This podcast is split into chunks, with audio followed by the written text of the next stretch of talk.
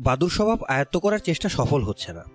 বাদুর ভাব কয়েকদিন থাকে, তারপর ভেতর থেকে মানুষ ভাব মাথাচাড়া দিয়ে ওঠে। রাতে ঘুমোতে ইচ্ছা করে। দিনে হাজার চেষ্টা করেও ঘুমোতে পারি না। এখন আমার মানুষ ফেদ চলছে। রাতে ঘুমোচ্ছি, দিনে জেগে আছি। রাস্তায় যাচ্ছি, হাঁটাহাঁটি করছি। দিনে হাঁটাহাঁটি করার মধ্যেও কিছু থ্রিল আছে। হঠাৎ হঠাৎ খুব বিপজ্জনক কারোর সঙ্গে দেখা হয়ে যায়। যার সঙ্গে নিশিরাতে দেখা হবার কোনো সম্ভাবনাই নেই। রাত তিনটার সময় নিশ্চয়ই রেশমা খালার সঙ্গে নিউ মার্কেটের কাছে দেখা হবে না? প্রায় দু বছর পর রেশমা খালার সঙ্গে দেখা। পাজুরো নামের অভদ্র গাড়ির ভেতরে ড্রাইভারের সিটের পাশে তিনি বসে আছেন। তার মতো মহিলা ড্রাইভারের পাশে বসবেন ভাবাই যায় না। তবে শুনেছি পাজেরো গাড়িগুলি এমন যে ড্রাইভারের সিটের পাশে বসা যায়। এতে সম্মানহানি হয় না। মাই অডিও বুক চ্যানেলে সবাইকে স্বাগত আবার চলে এলাম হিমুর বই নিয়ে। হিমু সিরিজের প্রথম চারটি বই ইতিমধ্যে আমরা আমাদের চ্যানেলে আপলোড করেছি। আজকে নিয়ে এলাম সিরিজ থেকে পঞ্চম বই। বইটির নাম এবং হিমু। বইটি প্রথম প্রকাশ হয় উনিশশো পঁচানব্বই সালে। আমাদের বইগুলো আপনাদের কেমন লাগছে সেটা অবশ্যই আমাদেরকে জানাবেন। আপনাদের ভাবনাগুলো আমাদের কাজের অনুপ্রেরণা যোগায়। হুমায়ুন আহমেদ সবগুলো বই আমরা একে একে আমাদের চ্যানেলে আপলোড করে যাব। নিয়মিত গল্পগুলো শুনতে আমাদের চ্যানেলে অবশ্যই সাবস্ক্রাইব করুন। এছাড়া অন্যান্য কোন কোন লেখকের বইয়ের অডিও আপনারা শুনতে চান, সেটাও আমাদেরকে জানান। তাহলে আর দেরি না করে আজকের বই পাঠে চলে যাচ্ছি। এবং অন্যান্য দিনের মতো আজকের বই পাঠেও আপনাদের সাথে আছি আমি সজল।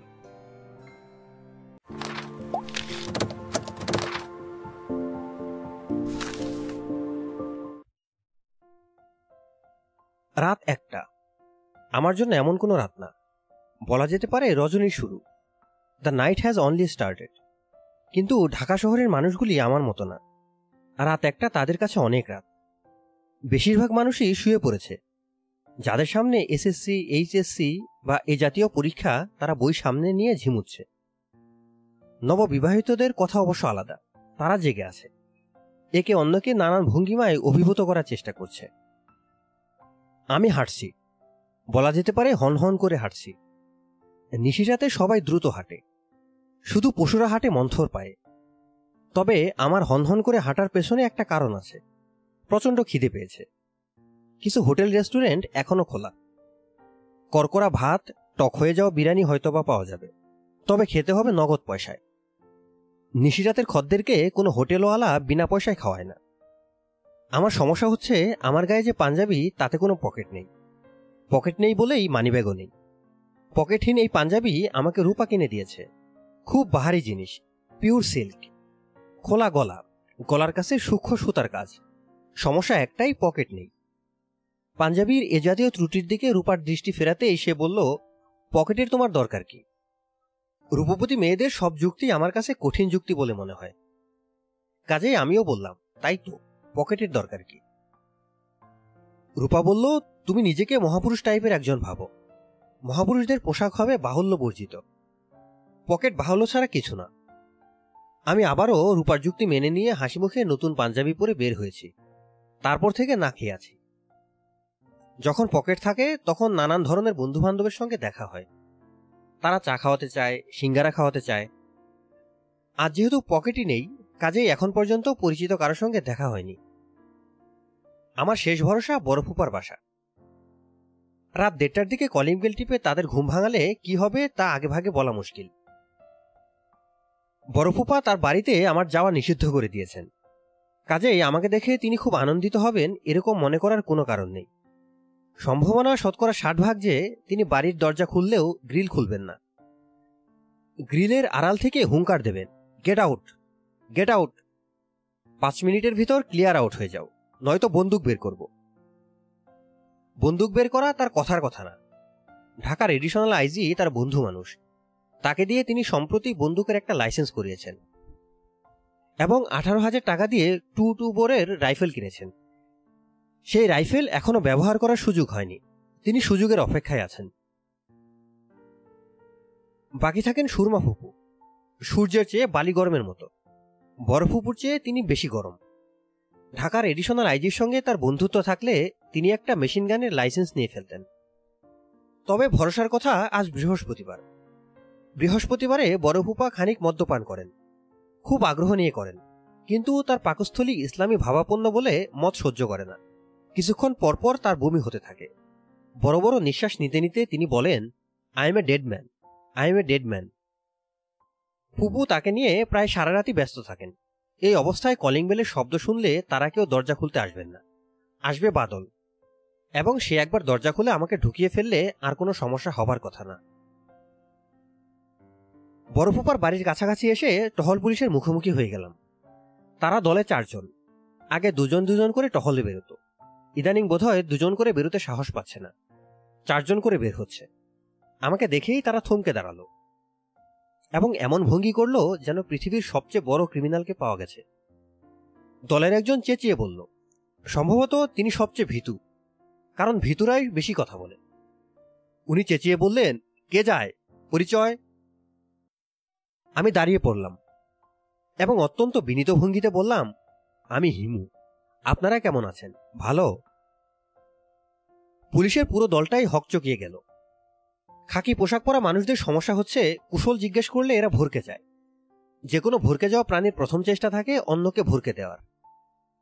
কাজেই পুলিশের একজন আমার দিকে রাইফেল বাগিয়ে ধরে কর্কশ গলায় বলল, পকেটে কি? আমি আগের চেয়েও বিনীত গলায় বললাম, আমার পকেটই নেই। সে বলল, ফাজলামি করছিস? হারামজাদা থাবড়া দিয়ে দাঁত ফেলে দেব। আমি বললাম, দাঁত ফেলতে চান, ফেলবেন। পুলিশ এবং ডেন্টিস্ট, এরা দাঁত ফেলবে না তো কে ফেলবে? তবে দাঁত ফেলার আগে দয়া করে একটু পরীক্ষা করে দেখুন, সত্যি পকেট নাই। একজন পরীক্ষা করার জন্য এগিয়ে এলো। সারা শরীর হাতাপিতা করে বিস্ময়ের সঙ্গে সঙ্গীদের একজনকে বলল উস্তাদ পকেট আসলেই নাই। যাকে উস্তাদ বলা হয়েছে, সে সম্ভবত দলের প্রধান। এবং সবচেয়ে জ্ঞানী। সে বলল, মেয়ে ছেলের পাঞ্জাবি। এই হারামজাদা মেয়ে ছেলের পাঞ্জাবি পরে চলে এসেছে। মেয়ে ছেলের পাঞ্জাবির পকেট থাকে না। এই চল, থানায় চল। আমি তৎক্ষণাৎ বললাম, জি, চলুন। আপনারা কোন থানার আন্ডারে? রমনা থানা? পুলিশের দলটা পুরোপুরি বিভ্রান্ত হয়ে গেল। থানায় যাবার ব্যাপারে আমার মতো আগ্রহী কোনো আসামি তারা বোধহয় খুব বেশি পায় না। সে বলল, কি নাম বললি? হিমু, যাস কই। ভাত খেতে যাই। রাত দেড়টায় ভাত খেতে যাস? আমি বললাম, ভাত সবসময় খাওয়া যায়। ওস্তাদ যাকে বলা হচ্ছে, সেই ওস্তাদ এগিয়ে আসছে। পেছন থেকে একজন বলল, ওস্তাদ, বাদ দেন। ড্রাগ ফাক খায় আর কি। দুটা থাবড়া দিয়ে চলে আসেন। ওস্তাদেরও মনে হয় সেরকমই ইচ্ছা। বলে কিক মারার আনন্দ এবং গালে থাবড়া মারার আনন্দ প্রায় কাছাকাছি। টহল পুলিশের উস্তাদ এই আনন্দ থেকে বঞ্চিত হবে কেন? জোরালো একটা থাবড়া খেলাম। চোখে অন্ধকার দেখার মতো থাবড়া। মাথা ঝিমঝিম করে উঠল। ওরে খাইছেরে বলে চিৎকার দিতে গিয়েও দিলাম না। ওস্তাদ থাবড়া দিয়ে চলে যাচ্ছিলেন। আমি আন্তরিক ভঙ্গিতে বললাম, আরেকটা থাবড়া দিয়ে যান, নইলে খালে পড়ব। খালে পড়লে উপায় নাই, সাঁতার জানি না। পুলিশের দল থেকে একজন বলল, ওস্তাদ, চলে আসেন। স্পষ্টতই ওরা ঘাবড়ে গেছে।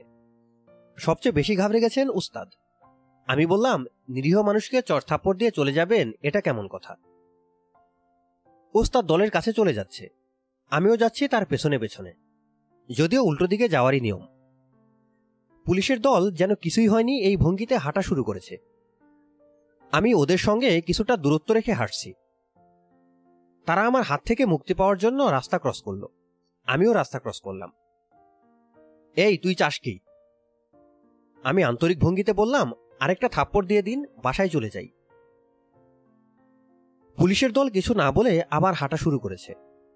আমিও তাদের অনুসরণ করছি। মানুষের ভয় চক্রবৃদ্ধি হারে বাড়ে, এদেরও বাড়ছে। চারজন পুলিশ, দুজনের হাতে রাইফেল। অথচ ওরা এখন আতঙ্কে আধমরা।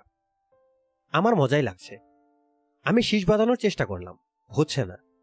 ক্ষুধার্ত অবস্থায় শীষ বাজে না। ক্ষুধা পেটে নিয়ে গান গাওয়া যায়, শীষ বাজানো যায় না। তবু চেষ্টা করে যাচ্ছি। হিন্দি গানের একটা লাইন শীষে আমি ভালোই আনতে পারি। হায়, আপনার দিল তো আওয়ারা। আমার হৃদয় ব্যাকুল হয়ে আছে। শীষ দেবার কারণে ক্ষুধা একটু কম কম লাগছে। বরফোপার বাড়ি দেখা যাচ্ছে। পুলিশের দল হুট করে একটা গলিতে ঢুকে পড়ল। আমি প্রায় দৌড়ে গলির ভেতর গিয়ে বললাম, ভাইজান, আপনাদের সঙ্গে আবার দেখা হবে। ফির মিলেঙ্গে। ওরা মুখ চাওয়াচাই করছে। আমার সামান্য দুটি বাক্যের মর্মার্থ নিয়ে তারা চিন্তা ভাবনা করবে। আজকের রাতে টহল তাদের ভালো হবে না। আজ তারা ছায়া দেখে ভয় পাবে। বিষয়কর ব্যাপার হলো ফুপার বাড়ির প্রতিটি বাতি জ্বলছে। কোনো একটা সমস্যা নিশ্চয়ই হয়েছে। আমি সেই সমস্যায় উপস্থিত হয়ে নির্বিকার ভঙ্গিতে বলব, ভাত খাব। সেই বলাটাও সমস্যা। আজ বোধহয় কপালে ভাত নেই। পুলিশের থাপ্পড় খেয়ে রাত পার করতে হবে। আমি কলিং বেলে হাত রাখলাম। প্রায় সঙ্গে সঙ্গে সদর দরজা খুলে গেল। বড় ফুপা তার ফর্সা ছোটখাটো মুখ বের করে ভীত চোখে আমার দিকে তাকালেন। পরক্ষণেই আনন্দে লাফিয়ে উঠলেন। আরে তুই, হিমু, আয় আয়, ভেতরে আয়। এই শোনো, হিমু এসেছে। হিমু। সিঁড়িতে ধূপধাপ শব্দ হচ্ছে। মনে হচ্ছে সবাই একসঙ্গে নেমে আসছে। কিছুক্ষণ আগে পুলিশকে ভরকে দিয়ে এখন নিজেই ভরকে যাচ্ছি। গ্রিলের দরজা খুলতে খুলতে বড়ফুপা বললেন, কেমন আছিস রে হিমু? আমি বললাম, ভালো আছি। বাড়ির অন্যরাও চলে এসেছে। আঠারো উনিশ বছরের একজন তরুণীকে দেখা যাচ্ছে। তরুণী এমনভাবে আমাকে দেখছে যেন আমি আসলে আগ্রার তাজমহল। হেঁটে মালিবাগ চলে এসেছি। ফুপা বললেন, হেন জায়গা নেই, তোকে খোঁজা হয়নি। কোথায় ছিলি? আমি নির্বিকার ভঙ্গিতে হাসার চেষ্টা করলাম। নির্বিকার ভঙ্গি ঠিক ফুটল না। আমার জন্যে এই পরিবারটির প্রবল আগ্রহের আসল কারণটা না জানলে সহজ হওয়া যাচ্ছে না।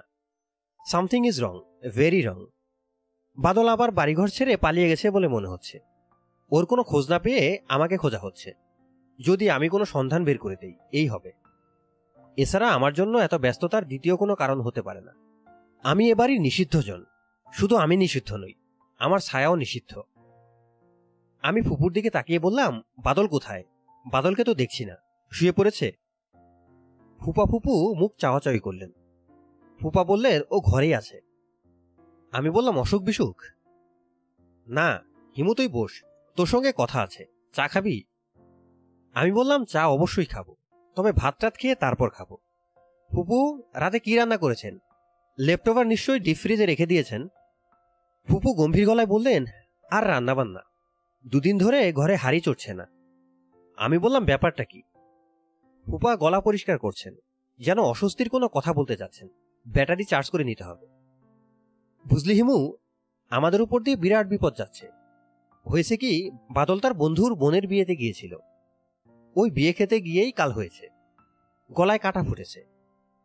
আমি বললাম, খাসির রেজালা খেয়ে কাটা ফুটবে কি? গলায় হাড় ফুটতে পারে। ফুপা বললেন, কাটাই ফুটেছে। বেশি কায়দা করতে গিয়ে ওরা বাঙালি বিয়ের আয়োজন করেছে। মাছ ভাত, ডাল দই। ফাজিল আর কি, বেশি বেশি বাঙালি। আমি আবার বললাম, বাদলের গলার সেই কাটা এখন আর বেরোচ্ছে না। উনি বললেন, না। ডাক্তার দেখাননি? ফুপা বললেন, ডাক্তার দেখাবো না, বলিস কি? হেন ডাক্তার নেই যাকে দেখানো হয়নি। আজ সকালেও একজন ইএনটি স্পেশালিস্টের কাছে নিয়ে গিয়েছিলাম। হা করিয়ে চিমটা ঢুকিয়ে নানান কসরত করেছে। কাটা অনেক নিচে। চিমটা দিয়ে ধরতে পারছে না। দুদিন ধরে বাদল খাচ্ছে না, ঘুমুচ্ছে না। কি যে বিপদে পড়েছি? আমি বললাম, বিপদ তো বটেই। ফুপা বললেন, কাটা তোলার একটা দোয়া আছে নিয়ামুল কোরআনে। ওই দোয়াও তোর ফুপু এক লক্ষ চব্বিশ হাজার বার পড়েছে। কিছুই বাদ নেই। আমি বললাম, বিড়ালের পা ধরানো হয়েছে? তরুণী মেয়েটি খিলখিল করে হেসে উঠল। পরক্ষণে শাড়ির আঁচলে মুখ চেপে হাসি থামানোর চেষ্টা করল। আমি তার দিকে তাকিয়ে বললাম, হাসবে না।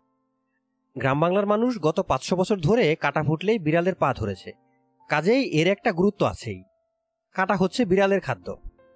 আমরা সেই খাদ্য খেয়ে বিড়ালের প্রতি একটা অবিচার করছি। সেই জন্য বিড়ালের পায়ে ধরে ক্ষমা প্রার্থনা।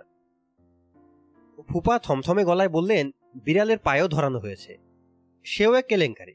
বিড়াল খামচি দিয়ে রক্ত রক্ত বের করে বিশ্রী কাণ্ড করেছে। এটিএস দিতে হয়েছে। এখন তুই একটা ব্যবস্থা করে দে। আমি ফুপা বললেন, হুম, বাদলের ধারণা একমাত্র তুই পারবি, আর কেউ পারবে না। তোর ফুপা ওকে কলকাতায় নিয়ে যেতে যাচ্ছে। ও তোর সঙ্গে দেখা না করে যাবে না। হেন জায়গা নেই যে তোকে খোঁজা হয়নি। তোকে হঠাৎ আসতে দেখে বুকে পানি এসেছে। দুটা দিন গেছে। ছেলে একটা কিছু মুখে দেয়নি। আরও কয়েকদিন এরকম গেলে তো মরে যাবে। ফুপুর কথা শেষ হবার আগেই বাদল ঘরে ঢুকল। চুল উস্কো খুস্কো, চোখ বসে গেছে। ঠিক মতো দাঁড়াতেও পারছে না। দরজা ধরে দাঁড়িয়ে আছে। আমি বললাম, খবর কি রে? বাদল ফ্যাকাশে ভঙ্গিতে হাসল। সাহিত্যের ভাষায় এই হাসির নাম করুণ হাস্য। আমি বললাম কিরে শেষ পর্যন্ত মাছের কাছে পরাজিত?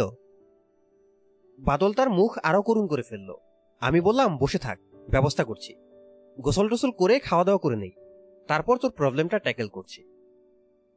বাদলের মুখ মুহূর্তের মধ্যেই উজ্জ্বল হয়ে গেল। তরুণী মেয়েটি ঠোঁটের কোনায় ব্যঙ্গের হাসির আভাস। তবে সে কিছু বলল না। এবারের পরিস্থিতি এখন সম্পূর্ণ আমার অনুকূলে। এরকম অনুকূল আবহাওয়ার সুযোগ গ্রহণ না করা নিতান্তই অন্যায় হবে। আমি ফুপুর দিকে তাকিয়ে বললাম, গোসল করব। ফুপু, আপনার বাথরুমে হট ওয়াটারের ব্যবস্থা আছে না? ফুপু বললেন, গিজার নষ্ট হয়ে গেছে। যাই হোক, পানি গরম করে দিচ্ছি। গোসল করে ফেল। গোসল করে ভাত খাবি তো? হুম। তাহলে ভাতটা যা আছে গরম করে দেই। আমি বললাম, ঘরে কি পোলাওয়ের চাল আছে? ফুপু বললেন, আছে। তাহলে চট করে পোলাওয়ের কিছু চাল চড়িয়ে দিন। আলু ভাজা করুন। কুচি কুচি করে আলু কেটে ডুবা তেলে কড়া করে ভাজা। গরম ভাত, আলু ভাজার সঙ্গে এক চামচ গাওয়া ঘি। খেতে এক্সেলেন্ট হবে। গাওয়া ঘি আছে তো? ফুপু বললেন, ঘি নেই। আমি বললাম, মাখন আছে? হ্যাঁ। আমি আবার বললাম, অল্প আছে, মাখন ফুটাতে থাকেন। গাছ যেটা বের হবে, ফেলে দেবেন। একেবারে এক নম্বর পাতে খাওয়া ঘি তৈরি হবে। কয়েকটা শুকনো মরিচ ভাজবেন, ঘিয়ের মধ্যেই ভাজবেন। ফুপু বলল, বাদলের কাটাটার কিছু করা যায় কিনা দেখ। আমি বললাম, দেখব। সে দুদিন যখন অপেক্ষা করেছে, আরও ঘন্টাখানিক অপেক্ষা করতে পারবে। পারবি না বাদল? বাদল হাসুচক মাথা নাড়ল। মনে হচ্ছে কথা বলার মতো অবস্থাও তার নেই। আমি আরেকবার শীষ দিয়ে বাজালাম। হাই আপনা দিল। তরুণী মেয়েটি আমার দিকে তাকাচ্ছে। তার চোখের দৃষ্টিটা কেমন? ভালো না। সেই দৃষ্টিতে কৌতূহল আছে। শুদ্ধ কৌতূহল না, অশুদ্ধ কৌতূহল। মেয়েটি একটা দৃশ্য দেখার জন্য অপেক্ষা করছে। সেই দৃশ্য হচ্ছে অতি চালাক একজন মানুষের গলায় দড়ি পরার মজাদার দৃশ্য। পুলিশদের মতো এই মেয়েটাকেও ভরকে দিতে পারলে ভালো লাগতো, পারছি না। মেয়েরা পুলিশের মতো এত সহজে ভরকায় না। আমি তার দিকে তাকিয়ে বললাম, তোমার নাম কি? ইরা। শোনো ইরা, তোমার যদি কোনো কাটার ব্যাপার থাকে, গলায় কাটা বা হৃদয়ে কাটা, তাহলে আমাকে বলো। তোমার কাটার একটা ব্যবস্থা করে দিয়ে যাব। ইরা কঠিন ভঙ্গিতে বলল আমার জন্য আপনাকে ভাবতে হবে না। আপনি গোসল করতে যান। আপনাকে গরম পানি দেওয়া হয়েছে। আমি বললাম, এত তাড়াতাড়ি তো গরম পানি হওয়ার কথা না। সে বলল, খাওয়ার জন্য পানি ফোটানো হয়েছে। ওই পানিই দেয়া হয়েছে। মেনি থ্যাঙ্কস আমি খেতে বসেছি। চেয়ারে বসেই বাদলকে ডাকলাম। বাদল, খেতে আয়। বাদলের জন্য একটা প্লেট দেখি। ফুপা বললেন, ও তো ঢোকই গিলতে পারছে না। ভাত খাবে কি? তুই তো ওর ব্যাপারটা বুঝতে পারছিস না। আমি ফুপাকে সম্পূর্ণ অগ্রাহ্য করে ডাকলাম, বাদল, আয়। বাদল উঠে এলো। আমার আদেশ অগ্রাহ্য করা সবার পক্ষেই সম্ভব, বাদলের পক্ষে না। আমি অন্য সবাইকে সরে যেতে বললাম। খাওয়ার সময় এক গাদা লোক তাকিয়ে থাকলে খেয়ে আরাম পাই না। নিজেকে জামাই জামাই মনে হয়। বাদল, শোন, তোর পেটে খিদে। তুই খেয়ে যাবি। গলায় ব্যথা করবে করুক। কিছু আসে যায় না। আপাতত কিছু সময়ের জন্য গলাটাকে পাত্তা দিবি না। কাটা থাকুক কাটার মতো। তুই থাকবি তোর মতো। বুঝতে পারছিস? হুম। আরাম করে তুই আমার সঙ্গে ভাত খাবি। ভাত খাওয়ার পর আমরা মিষ্টি পান খাব। তারপর তোর কাটা নামানোর ব্যবস্থা করব। বাদল বলল হিমু ভাই আগে করলে হয় না? আমি বললাম হয়। আগে করলেও হয়। তাতে কাটাটাকে গুরুত্ব দেওয়া হলো। আমরা ফুলকে গুরুত্ব দেব, কাটাকে না, ঠিক না? ও বলল, ঠিক। আয়, খাওয়া শুরু করা যাক। বাদল ভাত মাখছে। আমি বললাম শুকনামরিচ ভালো করে ডলে নে। ঝালের চোটে নাক দিয়ে মুখ দিয়ে পানি বেরোবে, তবেই না খেয়ে আরাম। শুরু করা যাক। রেডি, সেট, গো। বাদল খাওয়া শুরু করল। কয়েক নলা খেয়ে হতমম্ব গলায় বলল, হিমু ভাই, কাটা চলে গেছে বলে মনে হচ্ছে। আমি বললাম, চলে গেলে গেছে। এতে আকাশ থেকে পড়ার কি আছে? খাওয়া শেষ কর। ও বলল, ওদেরকে খবরটা দিয়ে আসি। আমি বললাম, এটা এমন কোনো বড় খবর না যে মাইক বাজিয়ে সারা শহরে ঘোষণা দিতে হবে। আরাম করে খাতো। আলু ভাজিটা অসাধারণ হয়েছে না? ও বলল, অমৃত ভাজির মতো লাগছে। ঘি দিয়ে চপচপ করে খা, ভালো লাগবে। বাদল বলল, আজ তুমি না এলে মরেই যেতাম। আমি সবাইকে বলেছি হিমু ভাই কেবল পারে এই কাটা দূর করতে। কেউ আমার কথা বিশ্বাস করে না। আমি বললাম, মানুষের বিশ্বাস, অবিশ্বাসে কিছু যায় আসে না। তোর নিজের বিশ্বাসটাই প্রধান। ও বলল, ইরা তো তোমাকে নিয়ে হাসাহাসি করছিল। তাই নাকি? হ্যাঁ। আমি যখন বললাম, হিমু ভাই হচ্ছে মহাপুরুষ, তখন হাসতে হাসতে সে প্রায় বিষম খায়। আজ তার একটা শিক্ষা হবে। বাদলের চোখে পানি এসে গেছে। ঝালের কারণে চোখের পানি না আনন্দের পানি সেটা বোঝা যাচ্ছে না। এক এক ধরনের চোখের পানি এক এক রকম হওয়া উচিত ছিল। দুঃখের চোখের পানি হবে একরকম, আনন্দের পানি হবে অন্যরকম। আবার ঝালের অশ্রু আরেক রকম। প্রকৃতি সূক্ষ্ম সূক্ষ্ম আবেগের ব্যবস্থা রেখেছে। কিন্তু সব আবেগের প্রকাশ চোখের পানি দিয়ে সেরে ফেলেছে। ব্যাপারটা কি ঠিক হলো? দুঃখের চোখের পানি হবে নীল। দুঃখ যত বেশি হবে, নীল রং তত গাঢ় হবে। রাগ এবং ক্রোধের অশ্রু হবে লাল। দুঃখ এবং রাগের মিলিত কারণে যে চোখের পানি, তার রং হবে খয়েরি। নীল এবং লাল মিশে খয়েরি রঙিত হয়। কাটামুক্তির যে আনন্দ এ বাড়িতে শুরু হলো, তার কাছে বিয়ে বাড়ির আনন্দ কিছু না। ফুপু ছেলেকে জড়িয়ে ধরে মরা কান্না শুরু করলেন। বাদল যতই বলে, কি যন্ত্রণা, মা আমাকে ছাড়ো তো। তিনি ততই শক্ত করে ছেলেকে জড়িয়ে ধরেন। ফুপা আনন্দের চোটে তার হুইস্কির বোতল খুলেছেন। আজ বৃহস্পতিবার। এমনিতেই তার মদ্যপান দিবস। ছেলের সমস্যার জন্য খেতে পারছিলেন না। এখন ডাবল চড়াবেন। ফুপা যে দৃষ্টিতে আমার দিকে তাকাচ্ছেন, সংস্কৃত কবিরা সেই দৃষ্টিকে বলেন প্রেম নয়ন শুধু ইরার চোখ কঠিন। পাথরের চোখেও সামান্য তরল ভাব থাকে। তার চোখে তাও নেই। রাতে ফুপার বাড়িতে থেকে গেলাম। আজ আমার জায়গা হলো গেস্ট রুমে। এবারই গেস্ট রুম সবসময় তালাবদ্ধ থাকে। বিশেষ বিশেষ শ্রেণির গেস্ট এলেই শুধু তালা খোলা হয়। আজ আমি বিশেষ শ্রেণির একজন গেস্ট ঘুমোতে যাবার আগে আগে আমার জন্য কফি চলে এলো। এটিও বিশেষ ব্যবস্থার একটি অঙ্গ। কফি নিয়ে এলো ইরা।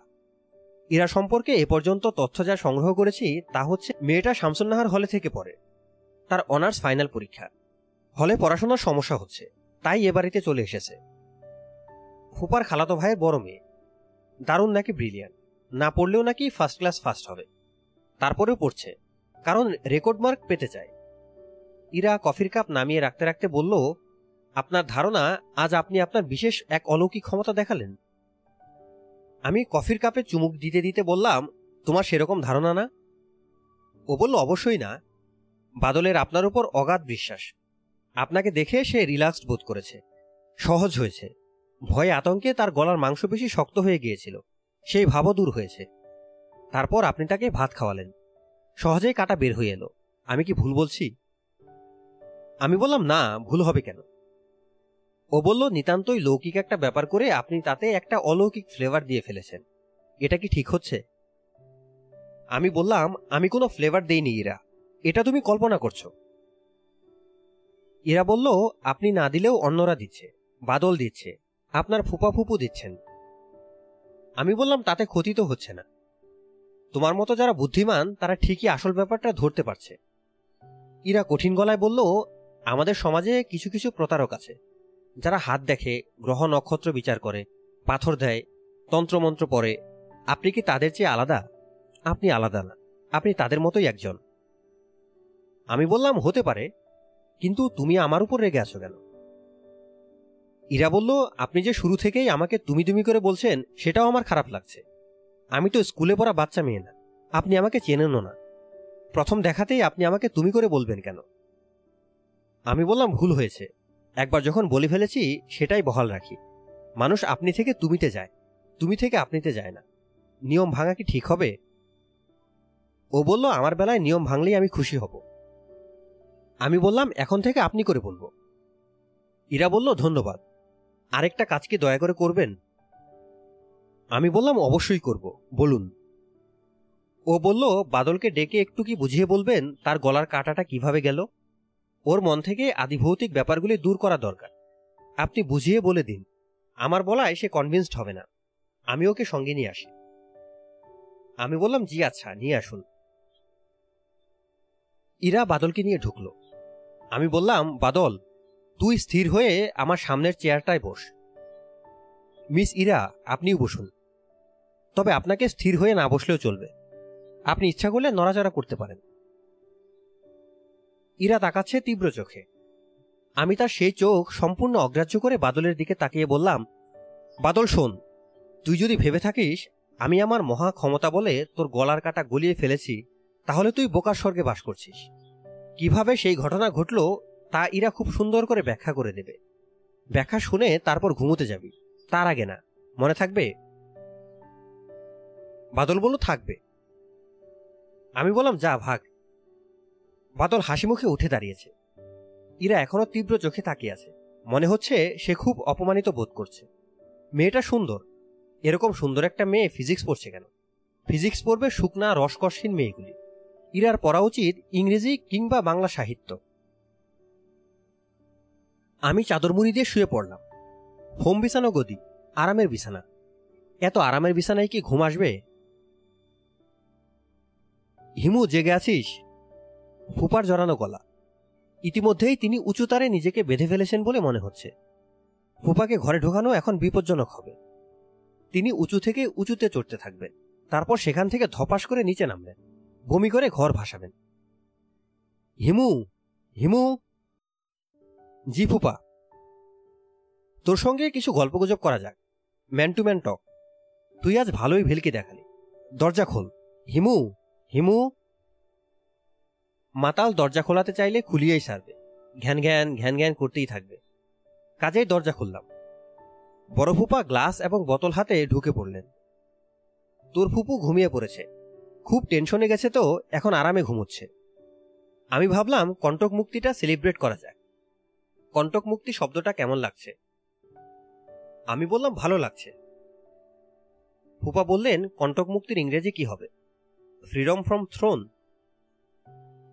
ফুপা আপনি দ্রুত চালাচ্ছেন। আমার মনে হয় এখন উচিত শুয়ে ঘুমিয়ে পড়া। উনি বললেন, তোর সঙ্গে গল্প করতে এসেছি। গল্প করতে ভালো লাগছে। আমার ধারণা, তোর উপর ইনজাস্টিস করা হয়েছে। তোকে যে আমি বা তোর ফুপু দেখতে পারি না, এটা অন্যায়। ঘোরতর অন্যায়। তোর অপরাধ কি? আমি পয়েন্ট বাই পয়েন্ট ভেবেছি। তোর নেগেটিভ দিকগুলি কি? এক, তোর চাকরি বাকরি নেই। এটা কোনো ব্যাপার না। পৃথিবীর লক্ষ লক্ষ লোক আছে যাদের চাকরি নেই। দুই, তুই পথে পথে ঘুরিস। এটা কোনো অপরাধ হতে পারে না। এটা অপরাধ হলে পৃথিবীর সব পর্যটকরাই অপরাধী। আর খাবেন না ফুপা। কথার মাঝখানে কথা বলিস না, হিমু। আমি কি যেন বলছিলাম? আমি বললাম, পর্যটকদের সম্পর্কে কি যেন বলছিলেন? উনি বললেন, কোন পর্যটক? Hiuen Tsang. হিউয়েন সাং এর কথা খামাখা বলব কেন? আমি বললাম, আর না খেলে হয় না ফুপা? হয়, হবে না কেন? তবে আনন্দ পরিপূর্ণ হয় না। হিউয়েন সাং এর কথা কি বলছিলাম? আমি বললাম, আমার ঠিক মনে পড়ছে না। শোন হিমু, তুই লোক খারাপ না, এবং তোর ক্ষমতা আছে। বাদল যে তোর নাম বলতে অজ্ঞান হয়ে যায়, বাদলের কোনো দোষ নেই। I like you Himu. Thank you ফুপা। তোর একটাই অপরাধ, তুই শুধু হাঁটিস। এই অপরাধ ক্ষমা করা যায়। হিউয়েন সাংও তো হেঁটেছে। এই দেখ, আবার হিউয়েন সাংয়ের কথা চলে এসেছে। বারবার এই নাকচাপটা চাইনিজটার কথা কেন বলছি কিছুই বুঝতে পারছি না। ফুপা চোখমুখ উল্টে কিছুক্ষণ তাকিয়ে রইলেন, তারপর হরহর শব্দ হতে লাগল। দীর্ঘ নিঃশ্বাস ফেলা ছাড়া আমার কিছু করার নেই। ফুপা বিছানাতেই বসেছিলেন। বিছানা এবং আমার শরীরের এক অংশ তিনি ভাসিয়ে ফেলেছেন। বিড়বিড় করে বলছেন I am a dead man I am a dead man Badrul সাহেব আমাকে দেখে চেঁচিয়ে উঠলেন। কোথায় ছিলেন এতদিন? তার গলা মোটা, শরীর মোটা, বুদ্ধিও মোটা। আমি আমার অভিজ্ঞতায় দেখেছি, প্রশস্ত মানুষের অন্তরও প্রশস্ত হয়। বদরুল সাহেবের অন্তর প্রশস্ত। মনে মায়াভাব প্রবল। আমি ছ সাত দিন ধরে মেসে আসছি না। কেউ হয়তো ব্যাপারটা লক্ষ্যই করেনি। কিন্তু তিনি ঠিকই লক্ষ্য করেছেন। আমাকে দেখে তিনি যে উল্লাসের ভঙ্গি করলেন, সেই উল্লাসে কোনো খাদ নেই। কোথায় ছিলেন যে ভাই? আমি হাসলাম। অধিকাংশ প্রশ্নের উত্তর আমি ইদানিং হেসে দেবার চেষ্টা করছি। এক এক ধরনের প্রশ্নের উত্তরে এক এক ধরনের হাসি। এখন যে হাসি হাসলাম, তার অর্থ হচ্ছে আশেপাশেই ছিলাম। বদরুল সাহেব বললেন, গত বৃহস্পতিবারে মেসে ফিস্ট হলো। বিরাট খাওয়া দাওয়া পোলাও, খাসির রেজালা, সালাদ। খাসির মাংস আমি নিজে কিনে এনেছিলাম। একটা আস্ত খাসি দেখিয়ে বললাম, হাফ আমাকে দাও, নো হাঙ্কি পাঙ্কি। আমি বললাম, হাফ দিয়েছিল? দেবে না মানে? মাংস কেটে আমার সামনে পিস করতে চায়। আমি বললাম, খবরদার, আগে ওজন করে তারপর পিস করবে। আমি বললাম, আগে পিস করলে অসুবিধা কি? উনি বললেন, আগে পিস করতে দিলে উপায় আছে। ফস করে বাজে মাংস মিক্স করে ফেলবে। কিছু বুঝতেই পারবেন না। ম্যাজিক দেখিয়ে দেবে। খাসির গোস্ত কিনে নিয়ে রান্না করার পর খেতে গিয়ে বুঝবেন পাঠার গোস্ত। মিস্টার পাঠা। বদরুল সাহেবের সঙ্গে আমার দেখা মেসের সিঁড়িতে। তিনি বেরুচ্ছিলেন। আমাকে দেখে আমার পেছনে পেছনে ঘরে এসে ঢুকলেন। ফিস্টের ব্যাপারটা তিনি না বলে শান্তি পাবেন না। গোস্ত কেনা থেকে যে গল্প শুরু হয়েছে, সেই গল্প শেষ হবে খাওয়া দাওয়া কীভাবে হলো সেখানে।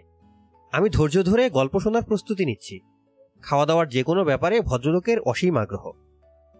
এত আনন্দের সঙ্গে তিনি খাওয়ার গল্প করেন যেন এই পৃথিবী সৃষ্টি হয়েছে খাওয়ার জন্য। খাওয়া ছাড়াও যে গল্প করার মতো আরও বিষয় থাকতে পারে, ভদ্রলোক তা জানেন না। খুব চর্বি হয়েছিল। গোষ্ঠের ভাজে ভাজে চর্বি। আমি বললাম, বাহ, ভালো তো। উনি বললেন, চর্বিদার গোস্ত রান্না করা কিন্তু খুব ডিফিকাল্ট। বাবরচি করে কি, যেহেতু চর্বি বেশি, তেল দেয় কম। এটা খুব ভুল। চর্বিদার গোস্তে তেল লাগে বেশি। আমি বললাম, জানতাম না তো? উনি বললেন, অনেক ভালো ভালো বাবুর্চি ব্যাপারটা জানে না। রান্না তো খুব সহজ ব্যাপার না। আমি নিজে বাবুর্চির পাশে বসে রান্না দেখিয়ে দিলাম। খেতে কেমন হয়েছিল? উনি বললেন, আমি নিজের মুখে কি বলব? আপনার জন্য রেখে দিয়েছি। চেখে দেখবেন। রেখে দিয়েছেন মানে? বৃহস্পতিবার ফিস্ট হয়েছে। আজ হলো শনিবার।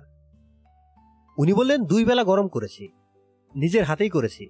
অন্যের হাতে এইসব দিয়ে ভরসা পাওয়া যায় না। ঠিকমতো জাল দেবে না। মাংস টক হয়ে যাবে। বসুন, আমি নিয়ে আসছি। তিনি আনন্দিত মুখে গোস্ত আনতে গেলেন।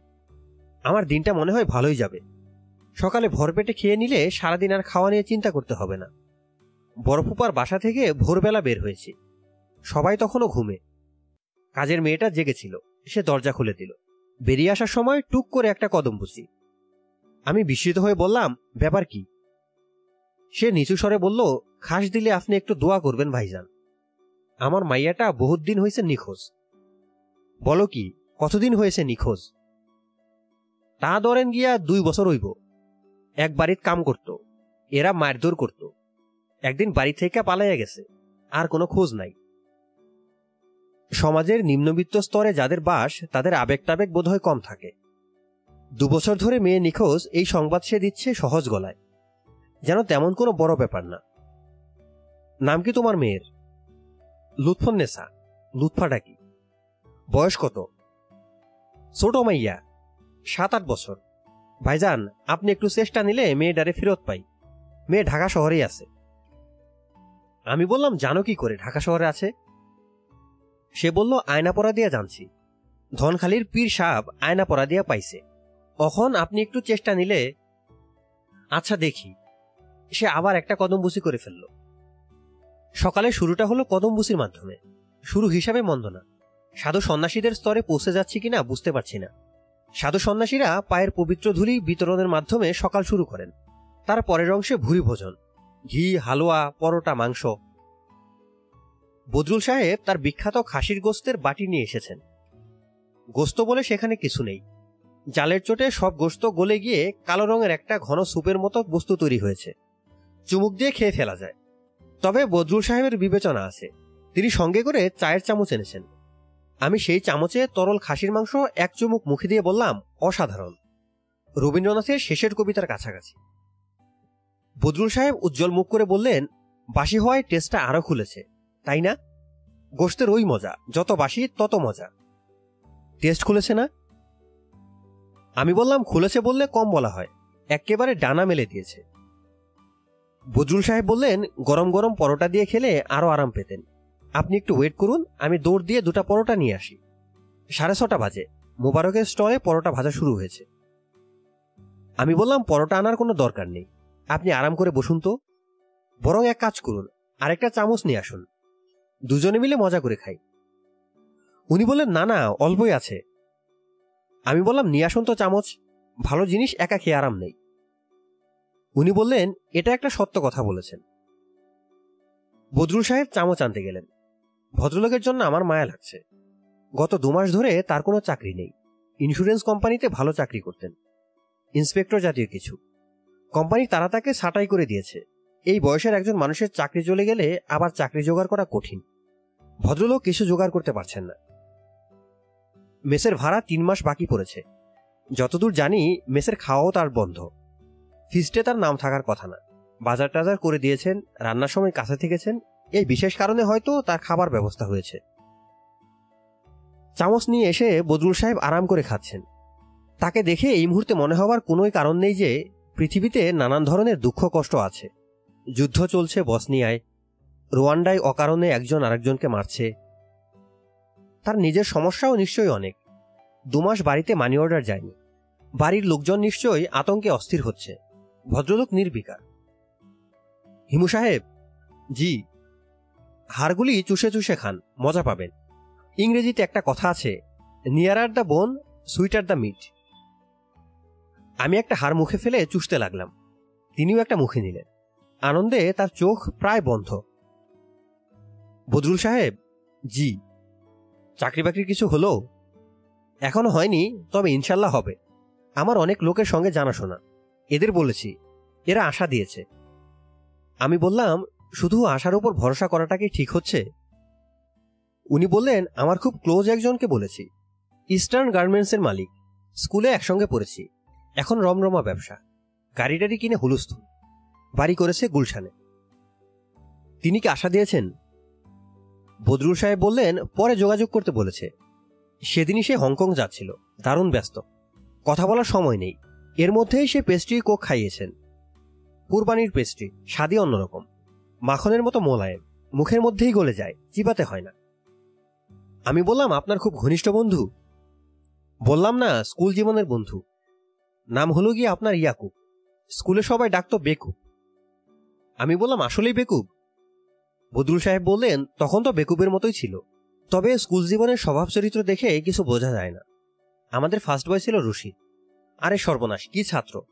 অঙ্কে কোনোদিন একশোর নিচে পায় নাই। প্রিটেস্ট পরীক্ষায় এক্সট্রা ভুল করেছে। সাত নম্বর কাটা গেছে। কাঁদতে কাঁদতে চোখ ফুলিয়ে ফেলেছিল।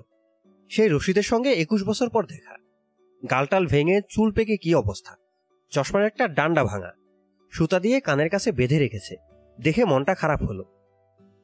আমি বললাম, অঙ্কে একশো পাওয়া ছেলের এই অবস্থা, মন খারাপ হবারই কথা। অঙ্কে টেনে টুনে পাশ করলে কানে সুতা বেঁধে চশমা পড়তে হতো না। কারেক্ট বলেছেন, একুশ বছর পর দেখা। কোথায় কুশল জিজ্ঞেস করবে? ছেলে মেয়ে কত বড় এইসব জিজ্ঞেস করবে তা না। ফট করে একশো টাকা ধার চাইল। আমি বললাম, ধার দিয়েছেন? উনি বললেন, কুড়ি টাকা পকেটে ছিল, তাই দিলাম। খুশি হয়ে নিয়েছে। আমি বললাম, মেসের ঠিকানা দেননি তো? মেসের ঠিকানা দিয়ে থাকলে মহাবিপদে পড়বেন। দুদিন পরে পরে টাকার জন্য বসে থাকবে। আপনার জীবন অতিষ্ঠ করে ফেলবে। বজরুল সাহেব দুঃখিত গলায় বললেন, স্কুল জীবনের বন্ধু তো। দুরবস্থা দেখে মনটা এত খারাপ হয়েছে, আমার নিজের চোখে প্রায় পানি এসে গিয়েছিল। সুতা দিয়ে কানের কাছে চশমা বাঁধা। বজরুল সাহেব দীর্ঘ নিঃশ্বাস ফেললেন। তার নিজের ভবিষ্যতের চেয়ে বন্ধুর ভবিষ্যতের চিন্তায় তাকে বেশি কাতর বলে মনে হলো।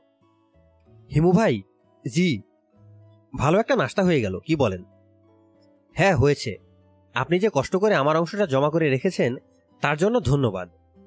আরে সিসি এটা একটা ধন্যবাদের বিষয় হলো, এতদিন পর ফিস্ট হচ্ছে, আপনি বাদ পড়বেন এটা কেমন কথা। তাছাড়া আপনি যেদিন মেসে খান না, সেদিনের খাওয়াটা আমি খেয়ে ফেলি। আমি বললাম, ভালো করেন, অবশ্যই খেয়ে ফেলবেন। দেশে টাকা পাঠিয়েছেন? উনি বললেন, গত মাসে পাঠিয়েছি, এই মাস বাদ পড়ে গেল। তবে সমস্যা হবে না, আমার স্ত্রী খুবই বুদ্ধিমতী মহিলা, সে ব্যবস্থা করে ফেলবে। আমি বললাম, আপনার চাকরি যে নেই, সেই খবর স্ত্রীকে জানিয়েছেন? জি না। আপনার ভাবি মন খারাপ করবে। কি দরকার?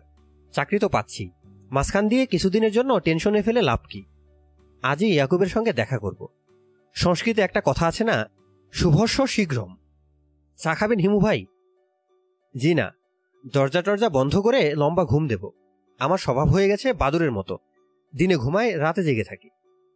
উনি বললেন, কাজটা ঠিক হচ্ছে না ভাই সাহেব। শরীরের দিকে লক্ষ্য রাখতে হবে। শরীর নষ্ট হলে মন নষ্ট হয়। আমার শরীরটা ঠিক আছে বলেই এত বিপদে আপদেও মনটা ঠিক আছে। শরীরটা ঠিক রাখবেন। আমি বললাম, আমার আবার উল্টা নিয়ম। মনটাকে ঠিক রাখি যাতে শরীর ঠিক থাকে। বদরুল সাহেব বাটি এবং চামচ নিয়ে উঠে দাঁড়ালেন। লজ্জিত ভঙ্গিতে বললেন, ছোট্ট একটা কাজ করে দেবেন হিমু ভাই? জি, বলুন। মেসের ম্যানেজার আমাকে বলেছে সোমবারের মধ্যে মেস ভাড়া দিতে।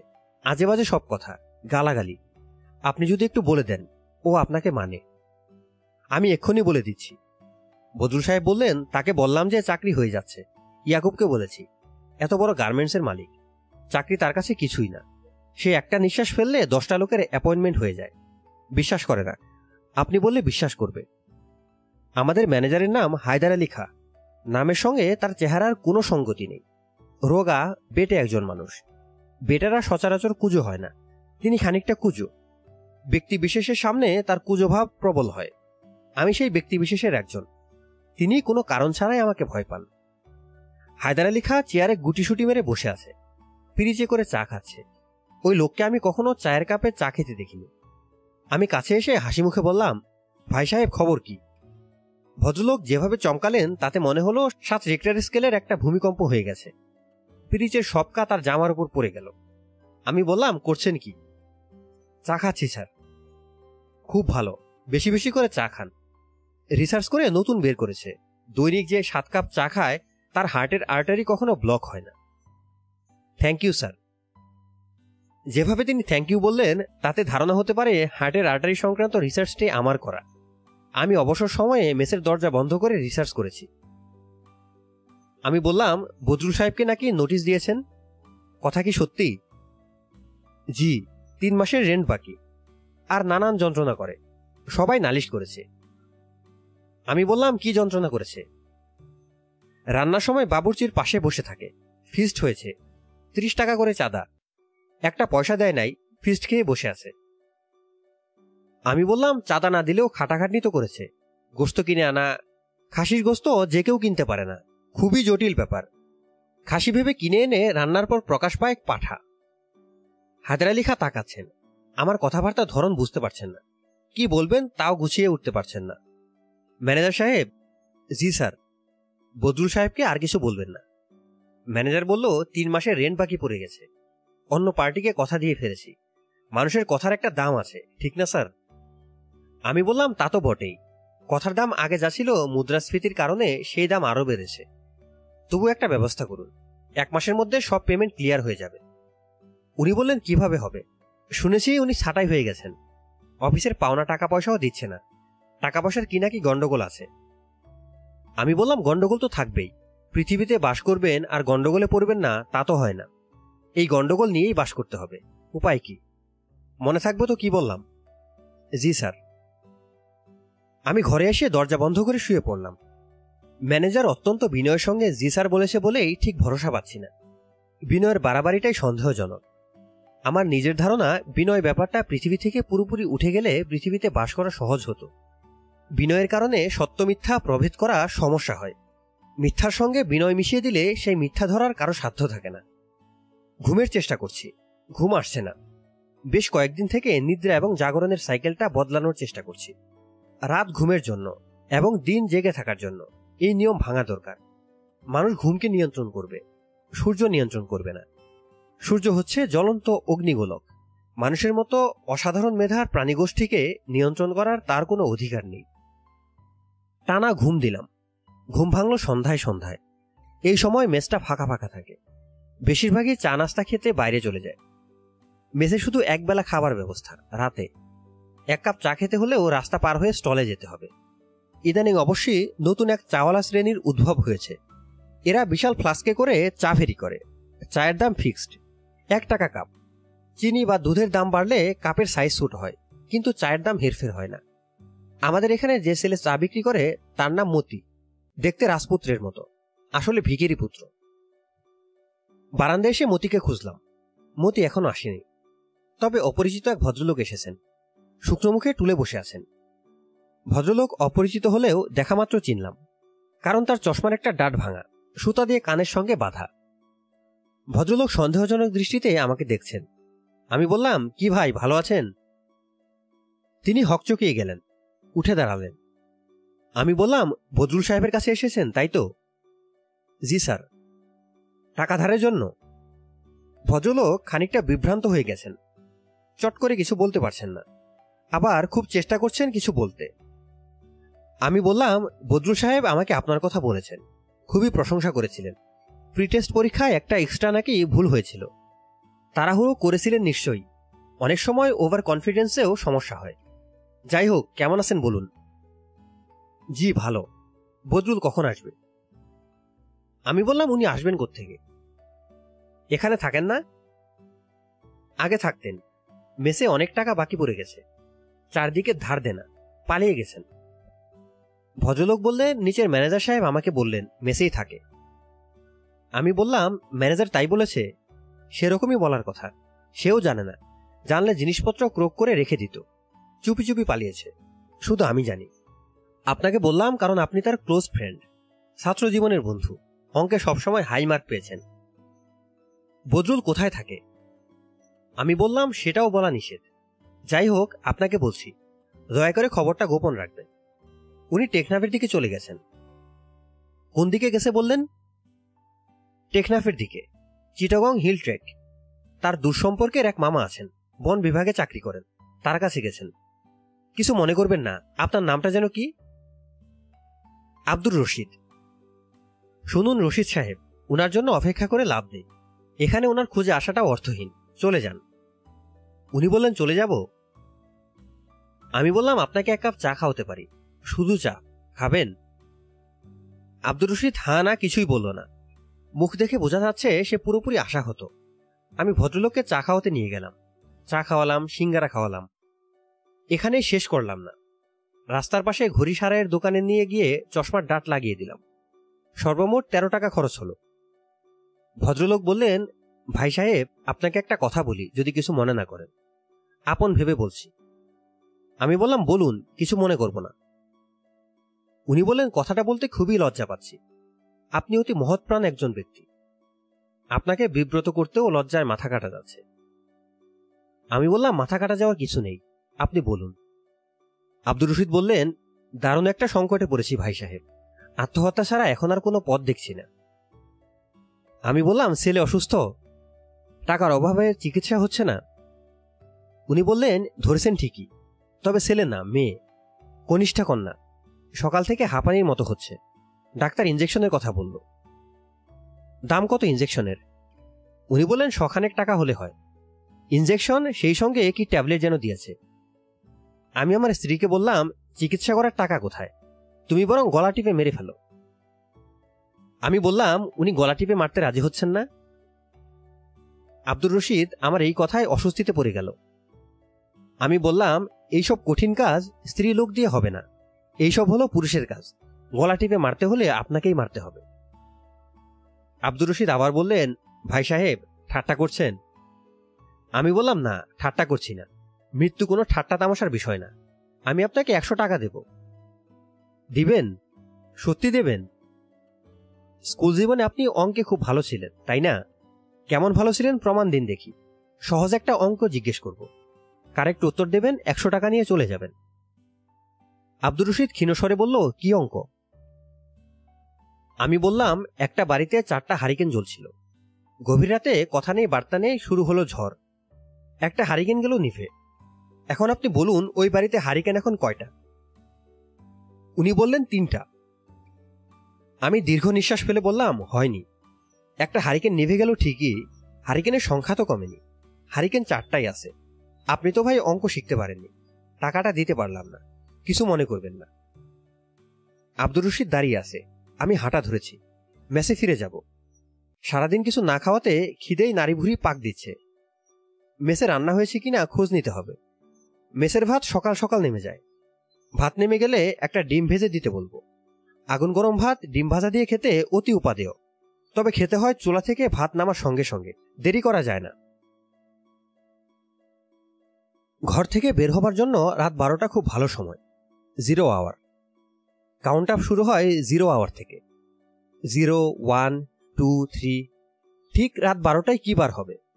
শনিবার নয়, রবিবারও নয়। জিরো আওয়ারে বার থেমে থাকে। দরজা তালাবদ্ধ করে বেরোচ্ছি। দেখি বদরুল সাহেব। কলঘর থেকে হাত মুখ ধুয়ে ফিরছেন। মুখ ভেজা, কাঁধে গামছা। রাত বারোটায় আমার মন্টন খুব ভালো থাকে। কাজেই আমি উল্লাসের সঙ্গে বললাম, কি খবর বদরুল সাহেব? তিনি লজ্জিত ভঙ্গিতে হাসলেন। কোথায় ছিলেন আজ সারাদিন? তিনি আবারও হাসলেন। আমি বললাম, গিয়েছিলেন নাকি ইয়াকুব আলীর কাছে? জি, দেখা হয়নি। দেখা হয়েছে অতিরিক্ত ব্যস্ত। কথা হয়নি। হয়েছে চাকরির ব্যাপারটা বললাম। আমি বললাম, আগেও তো বলেছিলেন, আবার কেন? উনি বললেন, ভুলে গিয়েছে। নানান কাজকর্ম নিয়ে থাকে তো, আজকে তার আবার একটা দুর্ঘটনা ঘটল। তার মনটা ছিল খারাপ। কি দুর্ঘটনা? উনি বললেন, একুশ লাখ টাকা দিয়ে নতুন গাড়ি কিনেছে। সেই গাড়ির হেডলাইট ভেঙে ফেলেছে। Careless driver. ওই নিয়ে নানান হইচই। ধমকাধমকি চলছে। এর মধ্যে আমি গিয়ে পড়লাম। আপনি ধমক খেয়েছেন? বদরুল সাহেব বললেন, জি না, আমি ধমক খাব কেন? আমার ছোটবেলার বন্ধু ভেরি ক্লোজ ফ্রেন্ড গাড়ির হেডলাইট ভাঙার কারণে ইয়াকুবের মন খারাপ দেখে আমারও মন খারাপ হলো। এর মধ্যে চাকরির কথাটা তুলে ভুল করেছি। আমি বললাম, ইয়াকুব সাহেব রেগে গেছেন? তা ঠিক না, বলল, বায়োডাটা তার সেক্রেটারির কাছে দিয়ে যেতে। দুটা পাসপোর্ট সাইজের ছবি সহ বায়োডাটা। সে দেখবে। দেখবে বলেছে? বদরুল সাহেব বললেন, দেখবে তো বটেই। স্কুল জীবনের বন্ধু, ফেলবে কি করে? বায়োডাটা নিয়ে সারাদিন ছোটাছুটি করলাম। একদিনের মধ্যে ছবি তুলে বায়োডাটা টাইপ করে পাঁচটার সময় একেবারে ইয়াকুবের হাতেই ধরিয়ে দিয়েছি। আমি বললাম, ইয়াকুব সাহেব, আপনার কর্মতৎপরতা দেখে নিশ্চয়ই খুব খুশি হলেন। বদরুল চুপ করে রইলেন। আমি বললাম, খুশি হননি? জি না, একটু যেন বেজার হয়েছে। সেক্রেটারির হাতে দিতে বলেছে। আমি তা না করে তার হাতেই দিলাম। এতে সামান্য বিরক্ত। এত বড় একটা অর্গানাইজেশন চালায়। তার তো একটা সিস্টেম আছে। হুট করে হাতে কাগজ ধরিয়ে দিলে তো হবে না। ভুলটা আমার। আমি বললাম বদরুল সাহেব, আপনার কি ধারণা ইয়াকুব আলী আপনাকে চাকরি দেবেন? উনি বললেন, অবশ্যই। আমার সামনেই সেক্রেটারিকে ডেকে বায়োডাটা দিয়ে দিল।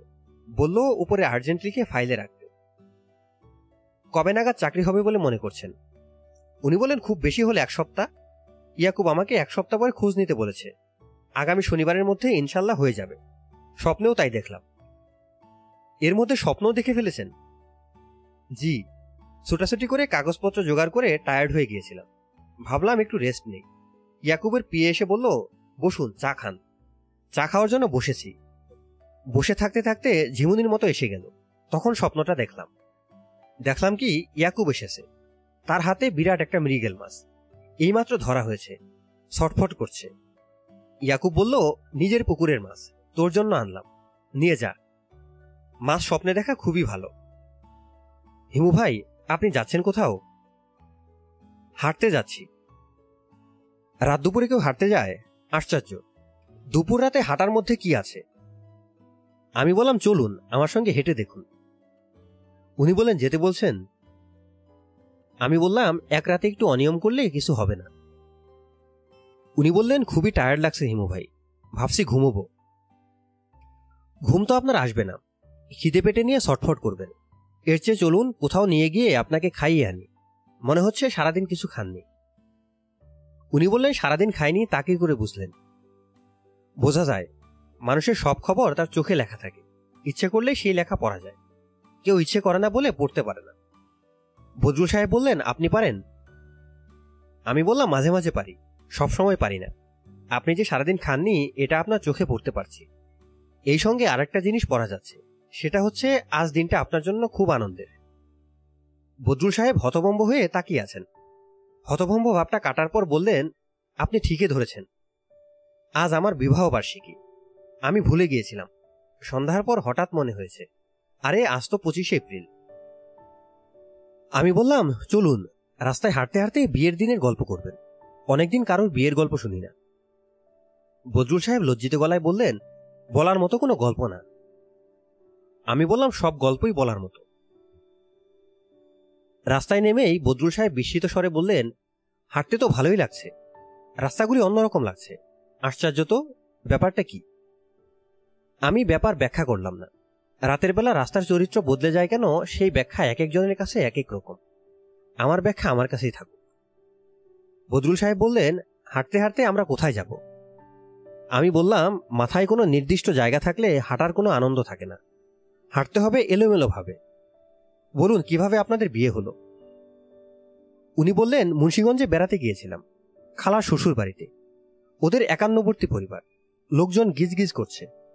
কে কখন খায় কোনো ঠিক নেই। খাওয়া দাওয়ার ভিতর কোনো যত্ন নেই। খেলে খাও, না খেলে খেও না, এরকম একটা ভাব। মাঝে মাঝে কি হয় জানেন? ভালো একটা পদ হয়তো রান্না হচ্ছে, এদিকে বেশিরভাগ মানুষ খেয়ে উঠে গেছে, কেউ জানেই না মূল পদ এখনও রান্না হয়নি। বদরুল সাহেব তার বিয়ের গল্পের জায়গায় খাওয়ার গল্প ফেদে বসেছেন। এই খাওয়া দাওয়ার ভেতর থেকে বিয়ের গল্প হয়তো শুরু হবে। কখন হবে কে জানে? ভদ্রলোকের সম্ভবত খিদেও পেয়েছে। খিদের সময় শুধু খাবারের কথাই মনে পড়ে। তাকে খাওয়ানোর জন্য কি ব্যবস্থা করা যায় বুঝতে পারছি না। আবারও পকেটবিহীন পাঞ্জাবি নিয়ে বের হয়েছে। এই পাঞ্জাবি মনে হয় আর ব্যবহার করা যাবে না। বদরুল সাহেব গল্প চালিয়ে যাচ্ছেন। সেদিন কি হয়েছে শুনুন। পাবদা মাছ এসেছে। এক খোলই মাছ। প্রত্যেকটা দেড় বিঘত সাইজ এ বাড়িতে আবার অল্প কিছু আসে না। যা আসে ঝুরি ভর্তি আসে। আমরা মূল রাস্তা সেরে গলিতে ঢুকলাম। বদরুল সাহেবের গল্পে বাধা পড়ল। আমরা টহল পুলিশের মুখোমুখি পড়ে গেলাম। খাকি পোশাকের কারণে সব পুলিশ একরকম হলেও এটি যে গতকালেরই দল, তাতে আমার কোনো সন্দেহ রইল না। আমি আন্তরিক ভঙ্গিতে বললাম, কি খবর? টহল পুলিশের দল থমকে দাঁড়াল। আমি বললাম, আজ আপনাদের পাহারা কেমন চলছে? এই প্রশ্নেরও জবাব নেই। বজরুল সাহেব তাকিয়ে আছেন। বজরুল সাহেব হক চকিয়ে গেছেন। কথাবার্তার ধরন ঠিক বুঝতে পারছেন না। কালকের উস্তাদজি আজও প্রথম কথা বললেন।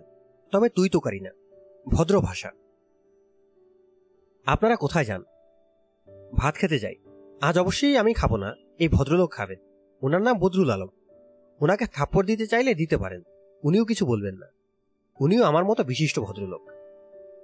বদরুল সাহেব ফিসফিস করে বললেন, ব্যাপারটা কিছুই তো বুঝতে পারছি না। কি সমস্যা? আমি বললাম, কোনো সমস্যা না। জনগণের সেবক, পুলিশ ভাইয়ারা এখন আপনার রাতের খাবারের ব্যবস্থা করবেন। পুলিশ দলের একজন বলল, কালকের ব্যাপারটা মনে রাখবেন না। নানা কিসিমের বদলোক রাস্তায় ঘুরে, নেশা করে। আমরা বুঝতে পারি নাই, একটা মিস্টেক হয়েছে। আমি কিছু মনে করিনি। মনের ভেতর অতি সামান্য খচখচানি আছে, সেটা দূর হয়ে যাবে, যদি আপনারা বদরুল সাহেবের রাতে খাওয়ার ব্যবস্থা করে দেন। এত রাতে? আমি বললাম, আপনাদের কারবারই তো রাতে? আপনাদের একটা বুদ্ধি শিখিয়ে দেই। কোনো একটা বাড়িতে গিয়ে কলিং বেল টিপুন। বাড়িওয়ালা দরজা খুলে এতগুলি পুলিশ দেখে যাবে ভোরকে। তখন আপনাদের যে ওস্তাদ, তিনি বিনীত ভঙ্গিতে বলবেন, স্যার, এত রাতে ডিস্টার্ব করার জন্য আমরা খুবই দুঃখিত। একজন বিশিষ্ট ভদ্রলোক সারাদিন না খেয়ে আছেন। যদি একটু খাওয়ার ব্যবস্থা করেন। দেখবেন তৎক্ষণাৎ খাবার ব্যবস্থা হবে। মধ্যরাতের পুলিশ ভয়াবহ জিনিস। বদরুল সাহেবের হতভম্ব ভাব কাটছে না। তার ক্ষুধা তৃষ্ণাও সম্ভবত মাথায় উঠে গেছে। পুলিশ দলের একজন আমার কাছে এগিয়ে এসে ফিসফিস করে বলল স্যার, আপনার সঙ্গে একটু প্রাইভেট টক আছে। আমি প্রাইভেট টক শোনার জন্য ফুটপাত ছেড়ে নিচে নামলাম। সে কানের কাছে গুনগুন করে বলল, স্যার, বিরাট মিস্টেক হয়েছে। রাস্তায় কত লোক হাঁটে, কে সাধু, কে শয়তান, বুঝব কীভাবে? আমিও তার মতো নিচু গলায় বললাম, না, বোঝারই কথা। উনি বললেন, ওস্তাদজি একটা ভুল করেছে চর দিয়ে ফেলেছে। তারপর থেকে ওনার হাত ফুলে প্রচণ্ড ব্যথা। ব্যথার চোটে রাতে ঘুমাতে পারেননি। আমি বললাম, বেকায়দায় চর দিয়েছে। রগে টান পড়েছে কিংবা হাতের মাসলে কিছু হয়েছে। উনি বললেন, কি যে ব্যাপার, সেটা স্যার আমরা বুঝে গেছি। এখন স্যার আমাদের ক্ষমা করে দিতে হবে। এটা স্যার আমাদের একটা আবদার। আচ্ছা যান, ক্ষমা দিলাম। ওস্তাদজি আজ ছুটি নিয়েছে। সারাদিন শুয়েছিল। রাতে বের হয়েছে শুধু আপনার সঙ্গে দেখা করার জন্য। আমি বললাম, ভালোই হয়েছে, দেখা হয়ে গেল। উনি বললেন, স্যার, আপনি আমাদের জন্য একটু দোয়া রাখবেন। অবশ্যই রাখব। উনি আবার বললেন ওনার খাবার ব্যাপারে স্যার কোনো চিন্তা করবেন না। আমি বদরুল সাহেবকে বললাম, আপনি এদের সঙ্গে যান খাওয়া দাওয়া করুন, তারপর মেসে চলে যাবেন। আমি ভোরবেলা ফিরব। তিনি পুরোপুরি হকচকিয়ে গেছেন, কিছুতেই যাবেন না। পুলিশরা বলতে গেলে তাকে গ্রেপ্তার করে নিয়ে গেল। বেচারার হতাশ দৃষ্টি দেখে মায়া লাগছে। মায়া ভালো জিনিস না। অনিত্য এই সংসারে মায়া বিসর্জন দেওয়া শিখতে হয়। আমি শিখতে চেষ্টা করছি। বাদুর স্বভাব আয়ত্ত করার চেষ্টা সফল হচ্ছে না। বাদুরভাব কয়েকদিন থাকে, তারপর ভেতর থেকে মানুষভাব মাথা জারা দিয়ে ওঠে। রাতে ঘুমোতে ইচ্ছা করে। দিনে হাজার চেষ্টা করেও ঘুমোতে পারি না। এখন আমার মানুষ ভেদ চলছে। রাতে ঘুমোচ্ছি, দিনে জেগে আছি। রাস্তায় যাচ্ছি, হাঁটাহাঁটি করছি। দিনে হাঁটাহাঁটি করার মধ্যেও কিছু থ্রিল আছে। হঠাৎ হঠাৎ খুব বিপজ্জনক কারোর সঙ্গে দেখা হয়ে যায়। যার সঙ্গে নিশিরাতে দেখা হবার কোনো সম্ভাবনাই নেই। রাত তিনটার সময় নিশ্চয়ই রেশমা খালার সঙ্গে নিউ মার্কেটের কাছে দেখা হবে না। প্রায় দুবছর পর রেশমা খালার সঙ্গে দেখা। পাজরো নামের অভদ্র গাড়ির ভেতর ড্রাইভারের সিটের পাশে তিনি বসে আছেন। তার মতো মহিলা ড্রাইভারের পাশে বসবেন ভাবাই যায় না। তবে শুনেছি পাজেরো গাড়িগুলো এমন যে ড্রাইভারের সিটের পাশে বসা যায়। এতে সম্মানহানি হয় না। রেশমা খালা হাত উঁচিয়ে ডাকলেন, এই হিমু, এই! ড্রাইভার ক্রমাগত হর্ন দিতে লাগল। আমার উচিত দ্রুত পালিয়ে যাওয়া, কোনো গলির ভেতর ঢুকে পড়া। গলি না থাকলে ম্যানহোলের ঢাকনি খুলে তার ভেতর সেধিয়ে যাওয়া। কিছু কিছু ট্রাকের পেছনে লেখা থাকে, একশো হাত দূরে থাকুন। রেশমা খালা সেই ট্রাকের চেয়েও ভয়াবহ। আশেপাশে কোনো গলি বা ম্যানহোল নেই। কাজেই আমি হাসি মুখে এগিয়ে গেলাম। রাস্তা পার হবার আগেই খালা চেঁচিয়ে বললেন, হিমু, তুই নাকি গলার কাটা নামাতে পারিস? রেশমা খালা, আমার কেমন খালা জানি না। লতায় পাতায় খালা। ভদ্রমহিলার বয়স পঞ্চাশ পার হলেও এই মুহূর্তে খুকি সেজে আছেন। মাথা ভর্তি, ঢেউ খেলানো, ঘন কালো চুল। এই চুল হংকং থেকে আনানো। ঠোঁট লাল টুকটুক করছে। জামদানি শাড়ি পরেছেন। গলায় মাটির মালা, কানে মাটির দুল। এটাই লেটেস্ট ফ্যাশন শান্তিনিকেতন থেকে আমদানি হয়েছে। আমি গাড়ির কাছে চলে এলাম।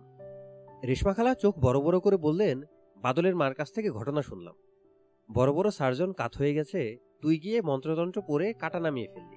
কিরে সত্যি? হ্যাঁ সত্যি। তোমার কাটা লাগলে খবর দিও, নামিয়ে দিয়ে যাব। তোকে খবর দিব কীভাবে? তোর ঠিকানা কি? তোর কোনো কার্ড আছে? আমি বললাম, ঠিকানাই নাই, আবার কার্ড। খালা বললেন, তুই এক কাজ কর না, আমার বাড়িতে চলে আয়। একতলাটা তো খালিই পড়ে থাকে। একটা ঘরে থাকবি, আমার সঙ্গে খাবি ফ্রি খাওয়া দাওয়া দেখি, চলে আসতে পারি। উনি বললেন, আসতে পারি টারি না চলে আয়। তুই কাটা নামানো ছাড়া আর কি পারিস? আমি বললাম, আপাতত আর কিছু পারি না। কে যেন সেদিন বলল, তুই ভূত ভবিষ্যৎ সব বলতে পারিস। তোর সিক্স সেন্স নাকি খুব ডেভেলপড আমি হাসলাম। আমার সেই বিশেষ ধরনের হাসি। হাসি দেখে রেশমা খালা আরও অভিভূত হলেন। এই হিমু, গাড়িতে উঠে আয়। আমি বললাম, যাচ্ছেন কোথাও? কোথাও যাচ্ছি না। খালি বাড়িতে থাকতে কতক্ষণ আর ভালো লাগে? এজন্যই গাড়ি নিয়ে মাঝে মাঝে বের হই। আমি বললাম, বাড়ি খালি নাকি? ও আল্লাহ, তুই কি কিছুই জানিস না? তোর খালুর ইন্তেকালের পর বাড়ি খালি না? এত বড় বাড়িতে একা থাকি, অবস্থাটা চিন্তা করতে পারিস? আমি বললাম, দারোয়ান মালি ড্রাইভার, এরা তো আছে। খালা বললেন খালি বাড়ি কি দারোয়ান মালি ড্রাইভার এইসবে ভরে? তুই চলে আয়। তোর কাটা নামানোর ক্ষমতার কথা শুনে দারুণ ইন্টারেস্টিং লাগছে। দাঁড়িয়ে আছিস কেন? গাড়ি তো ওঠ আজ তো খালা যেতে পারব না, জরুরি কাজ। তোর আবার কিসের জরুরি কাজ? হাঁটা ছাড়া তোর আবার কাজ কি? আমি বললাম আরেকজনের কাটা নামাতে হবে। চিতল মাছের কাটা গলায় বাঁধিয়ে বসে আছে। কো কো করছে। সেই কাটা তুলতে হবে। উনি বললেন, আমাকে নিয়ে চল। আমি দেখি ব্যাপারটা কি। আপনাকে নেওয়া যাবে না খালা। মন্ত্রতন্ত্রের ব্যাপার তো মেয়েদের সামনে মন্ত্র কাজ করে না। মেয়েরা কি দোষ করেছে? আমি বললাম মেয়েরা কোনোই দোষ করেনি। দোষ করেছে মন্ত্র। এই মন্ত্র নারী বিদ্বেষী। আচ্ছা ঠিক আছে। আমাকে নিতে না চাইলে না নিবি। গাড়িতে ওঠ। তোকে কিছু দূর এগিয়ে দিই। রোদের মধ্যে হাঁটাহাঁটি করছিস, দেখে মায়া লাগছে।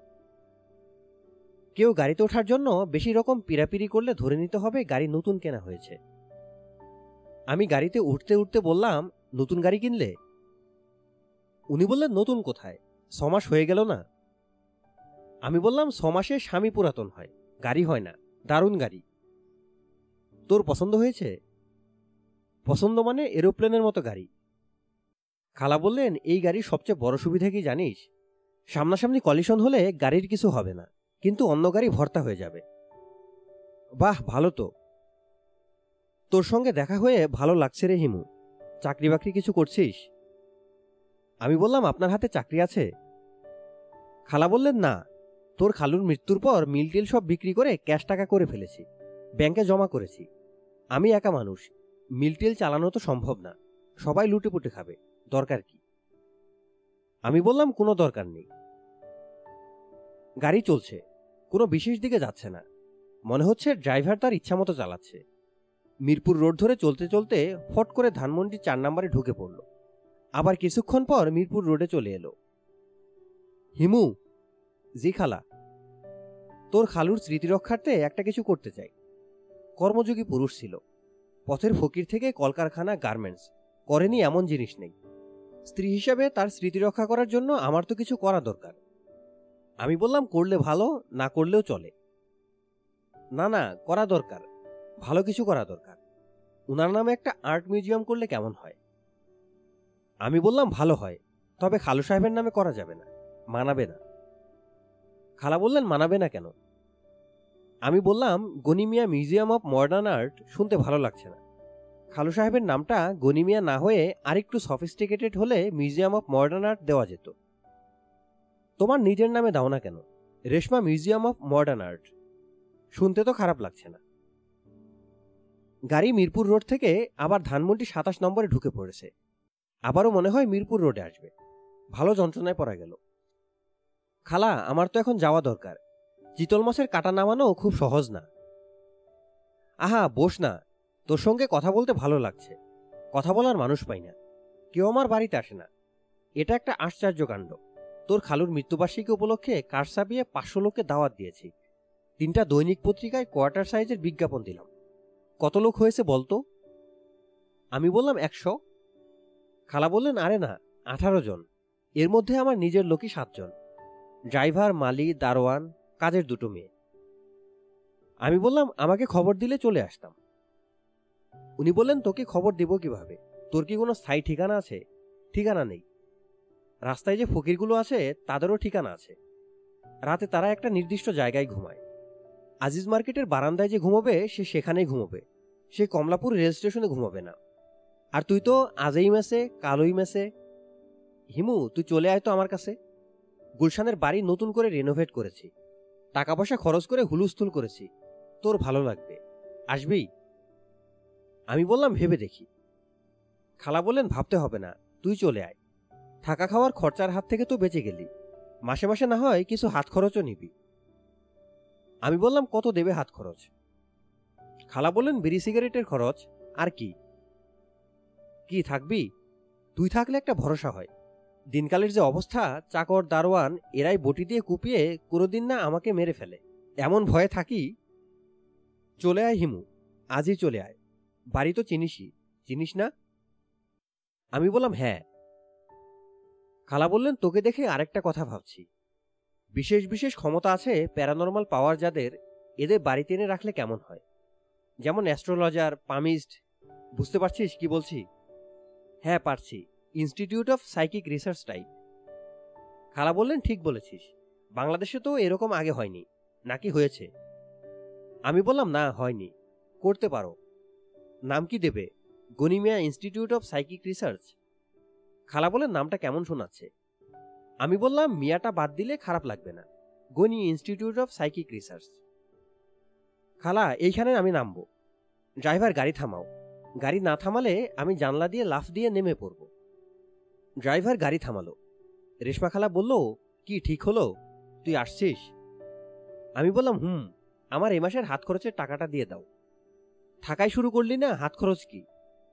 আমি তো খালা চাকরি করছি না যে মাসের শেষে বেতন। এটা হলো হাত খরচ। খালা বললেন, তুই আগে বিছানা বালিশ নিয়ে উঠে আয়, তারপর দেখা যাবে। আমি বললাম আচ্ছা। আমি লম্বা লম্বা পা ফেলা শুরু করলাম। উদ্ধার পাওয়া গেছে। এখন চেষ্টা করা উচিত যত দূরে সরে পড়া যায়। সম্ভাবনা খুব বেশি যে খালা তার গাড়ি নিয়ে আমার পেছনে পেছনে আসবে। আমার উচিত ছোট কোনো গলিতে ঢুকে পড়া, যেখানে পাজর টাইপ গাড়ি ঢুকবে না। এই হিমু, এই! এক সেকেন্ড শুনে যা। এই এই। বদির হয়ে যাওয়ার ভান করে আমি গলি খুঁজছি। গাড়ির ড্রাইভার ক্রমাগত হর্ন দিচ্ছে। না ফিরলে চারিদিকে লোক জমে যাবে। বাধ্য হয়ে ফিরলাম। নে, হাত খরচ নে। না দিলে আবার হাত খরচ দেওয়া হয়নি, এই অজুহাতে আসবি না। রেশমা খালা একটা চকচকে পাঁচশো টাকার নোট জানালা দিয়ে বাড়িয়ে ধরল। খালা বলল, তুই সন্ধ্যায় সন্ধ্যায় চলে আসিস। সন্ধ্যার পর থেকে আমি বাসায় থাকি। নানান সমস্যা আছে, বুঝলি? ভয়ঙ্কর ব্যাপার ঘটেছে, কাউকে বলার দরকার। রাতে এক ফোঁটা ঘুমোতে পারি না। আমি বললাম, চলে আসব। খালা বললেন, টাকাটা হাতে নিয়ে দাঁড়িয়ে আছিস কেন? পকেটে রাখ, হারিয়ে ফেলবি তো। খালা, আমার পকেট নেই। যাবতীয় টাকা পয়সা আমাকে হাতে নিয়েই ঘুরতে হয়। বলিস কি? খালা, যাই। যাই বলে দেরি করলাম না। প্রায় দৌড়ে এক গলিতে ঢুকে পড়লাম। টাকা কি কেউ হাতে নিয়ে ঘুরে? বাসের কন্ডাক্টররা টাকা হাতে রাখে। আর কেউ পাঁচশো টাকার চকচকে একটা নোট হাতে রাখতে বেশ ভালোই লাগছে। নোটটা এতই নতুন যে ভাস করতে ইচ্ছা করছে না। চনমনে রোদ ওঠায় গরম লাগছে। নোটের সাইজ আরেকটু বড় হলে টাকা দিয়ে বাতাস খেতে খেতে যাওয়া যেত। খালার হাত থেকে উদ্ধার পেয়েছি শ্যামলিতে। সেখান থেকে কোথায় যাব বুঝতে পারছি না। হেঁটে হেঁটে আবার নিউ মার্কেটের কাছে চলে আসা যায়। ইচ্ছা করলে রিক্সা নিতে পারি। ভাড়া দেওয়ার সমস্যা না। বুড়ো অথর্ব টাইপ রিক্সাওয়ালা যাদের রিক্সায় কেউ চড়ে না। এমন কেউ যে রিক্সা ঠিকমতো টানতেও পারে না। বয়সের ভারে কানেও ঠিকমতো শোনে না। গাড়ির সামনে হঠাৎ রিক্সা নিয়ে উপস্থিত হয়। এইসব রিক্সায় চড়া মানে পদে পদে বিপদের মধ্যে পড়া। যেহেতু রেশমাখালার বাড়িতে আমি থাকতে যাব না, সেহেতু এই পাঁচশো টাকা কোনো এক সৎকর্মে ব্যয় করতে হবে। অনেকদিন কোনো সৎকর্ম করা হয় না। ভাড়া হিসাবে পুরো নোটটা দিয়ে দিলে সাধারণ মানের একটা সৎকর্ম করা হবে। পছন্দসই কোনো রিক্সাওয়ালাকে পাওয়া যাচ্ছে না। একজনকে বেশ পছন্দ হলো, তবে তার বয়স অল্প। বুড়ো রিক্সাওয়ালা কেউই নেই। বুড়োরা আজ কেউই রিক্সা বের করেনি। আসাদ গেটে এসে একজনকে পাওয়া গেল। চলনসই ধরনের বুড়ো। রিক্সার সিটে বসে চায়ে পাউরুটি ভিজিয়ে খাচ্ছে। সকালের ব্রেকফাস্ট বোধ হয় না, বারোটার মতো বাজে। লাঞ্চ হবারও সম্ভাবনা কম। সম্ভবত প্রি লাঞ্চ আমি বললাম, রিক্সা ভাড়া যাবেন? বুড়ো প্রায় ধমকে উঠল। না। খাওয়ার মাঝখানে বিরক্ত করায় সে সম্ভবত খেপে গেছে। আমি বললাম, কাছেই যাব, বেশি দূর না, নিউ মার্কেট। সে বলল ওই দিকে যাব না। ফার্মগেট যাবেন? ফার্মগেট গেলেও আমার চলে। যাব না। আমি বললাম, যাবেন না কেন? ইচ্ছা করতেছে না। আমি না হয় অপেক্ষা করি, আপনি চা শেষ করেন, তারপর যাব। ফার্মগেটে যেতে না চাইলে তাও সই। অন্য যেখানে যেতে চান, যাবেন। আমাকে কোনো এক জায়গায় নামিয়ে দিলেই হবে। মনে হলো আমার প্রস্তাবে সে রাজি হয়েছে। কিছু না বলে চা পাউরুটি শেষ করল। লুঙ্গির ভাঁজ থেকে বিড়ি বের করে আয়াস করে বিড়ি টানতে লাগল। আমি ধৈর্য ধরে অপেক্ষা করছি। কাউকে দান করতে যাওয়াও সমস্যা। দান করতেও ধৈর্য লাগে। হুট করে দান করা যায় না। বুড়ো বিড়ি টানা শেষ করে রিক্সার সিট থেকে নামলো। আমি উঠতে যাচ্ছি। সে গম্ভীর গলায় বলল কইসি না যাব না ত্যাগ তো করেন কেন? সে খালি রিক্সা টেনে বেরিয়ে গেল। একটু সামনে গিয়ে দুজন যাত্রীও নিল। যে কোনো কারণেই হোক, আমাকে তার পছন্দ হয়নি। পাঁচশো টাকার চকচকে নোটটা তাকে দেওয়া গেল না। আমি ফার্মগেটের দিকে রওনা হলাম। নানান কিসিমের অভাবী মানুষ ওই রাস্তায় ঘুরে বেড়ায়। ভিক্ষার বিচিত্র টেকনিক দেখতে হলে ফার্মগেটের চেয়ে ভালো জায়গা আর হতে পারে না। একবার একজনকে পেয়েছিলাম। সে ইংরেজিতে ভিক্ষা করেন। Sir, I am a needy man sir. Three school going daughters lost my job presently penniless আমি বললাম, ইংরেজিতে ভিক্ষা করছেন কেন? বাংলা ভাষার জন্য আমরা এত রক্ত দিয়েছি, সে কি ইংরেজিতে ভিক্ষা করার জন্য? ভিক্ষা করার জন্য বাংলার চেয়ে ভালো ভাষা হতেই পারে না। ইংরেজি ভাষার ভিক্ষুক চোখ মুখ কুচকে তাকালো।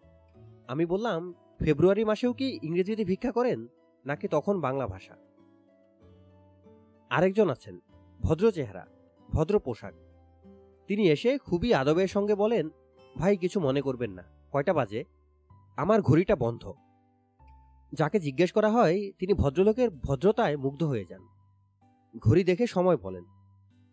সে বলে, অসংখ্য ধন্যবাদ। আজকাল মানুষ এমন হয়েছে, সময় জিজ্ঞেস করলে রেগে যায়।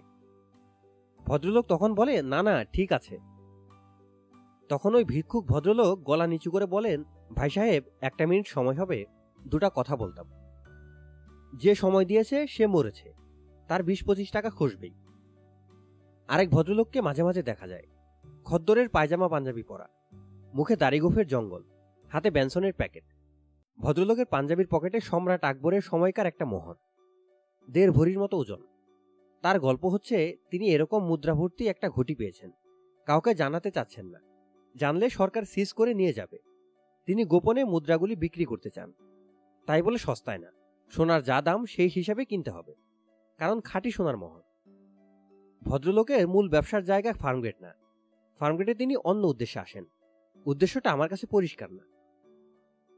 পরিচিত ভিক্ষুকদের কাউকেই পেলাম না। তবে আশ্চর্যজনকভাবে আব্দুর রশিদকে পেয়ে গেলাম। চশমা দেখে চিনলাম। চশমার ডাট নেই। সুতা দিয়ে কানের সঙ্গে বাঁধা।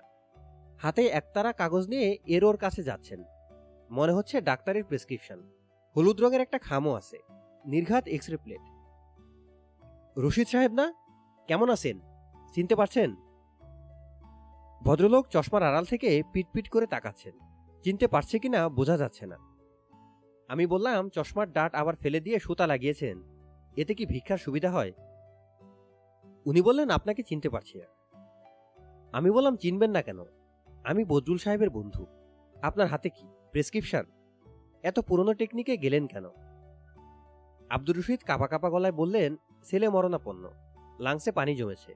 প্রফেসর রহমান ট্রিটমেন্ট করছেন। বিশ্বাস না হলে মেডিকেল কলেজ হাসপাতালে বারো নম্বর ওয়ার্ডে যেতে পারেন। আমি বললাম, অবস্থা খারাপ? আব্দুর রশিদ জবাব দিলেন না। ক্রূর দৃষ্টিতে আমাকে দেখছেন।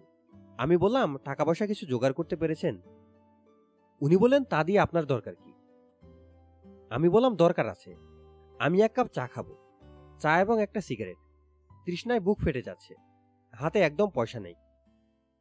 উনি বললেন, পাঁচশো টাকার একটা নোট তো আছে। আমি বললাম, নোটটা আমার না। বুড়ো এক রিক্সাওয়ালার নোট। তাকে ফেরত দিতে হবে। খাওয়াবেন এক কাপ চা। আপনার কাছে আমার চা পাওনা আছে। ওই দিন আপনাকে চা সিঙ্গারা খাইয়ে দিলাম। আব্দুর রশিদ চা খাওয়াতে নিয়ে গেলেন। শুকনো গলায় বললেন, চায়ের সঙ্গে আর কিছু খাবেন? আমি বললাম, সিঙ্গারা খাওয়ান। তাহলে শোধবোধ হয়ে যাবে। আপনিও আমার কাছে ঋণী থাকবেন না, আমিও ঋণী থাকব না। চায়ের সঙ্গে সিঙ্গারাও এলো। আমি গলাস্বর নামিয়ে বললাম, রশিদ সাহেব, ভিক্ষার একটা ভালো টেকনিক আপনাকে শিখিয়ে দেই। কিছুদিন ব্যবহার করতে পারবেন। তবে এক জায়গায় একবারের বেশি দুবার করা যাবে না। জায়গা বদল করতে হবে। বলব? রশিদ সাহেব চায়ে চুমুক দিচ্ছেন। তার চোখ মুখ কঠিন। আমি খানিকটা ঝুঁকে এসে বললাম, ময়লা একটা গামছা শুধু পরবেন। সারা শরীরে আর কিছু থাকবে না। চোখে চশমা থাকতে পারে। আপনি করবেন কি? মধ্যবিত্ত বা নিম্নবিত্ত টাইপের লোকদের কাছে যাবেন। গিয়ে নিচু গলায় বলবেন, আমার কোনো সাহায্য লাগবে না, কিচ্ছু লাগবে না। দোকান থেকে আমাকে শুধু একটা লুঙ্গি কিনে দেন। টাকা পয়সা দিতে চাইলেও নেবেন না। দেখবেন দশ মিনিটের ভেতর আপনাকে লুঙ্গি কিনে দেবে। তবে একটা জিনিস খেয়াল রাখবেন, বড় লোকের কাছে কিছু চাইবেন না।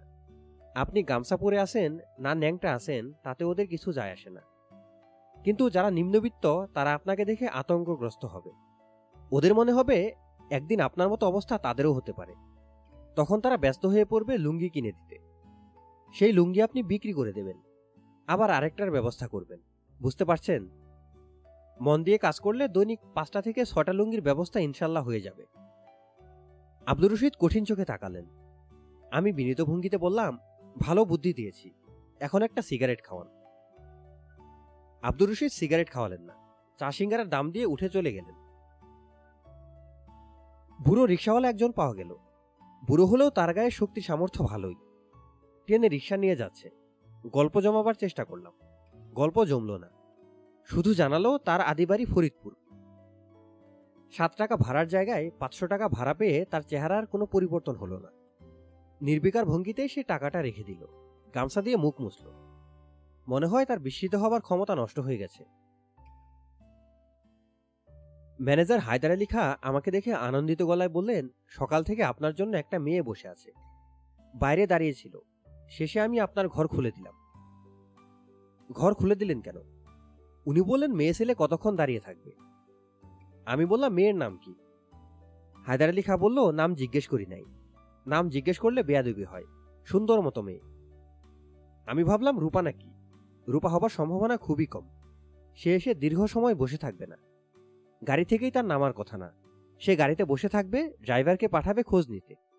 তাহলে কে হতে পারে? ঘরে ঢুকে দেখি বাদলদের বাসায় যে মেয়েটিকে দেখেছিলাম সে। পদার্থবিদ্যার ব্রিলিয়ান্ট ছাত্রী। মীরা কিংবা ইরা নাম।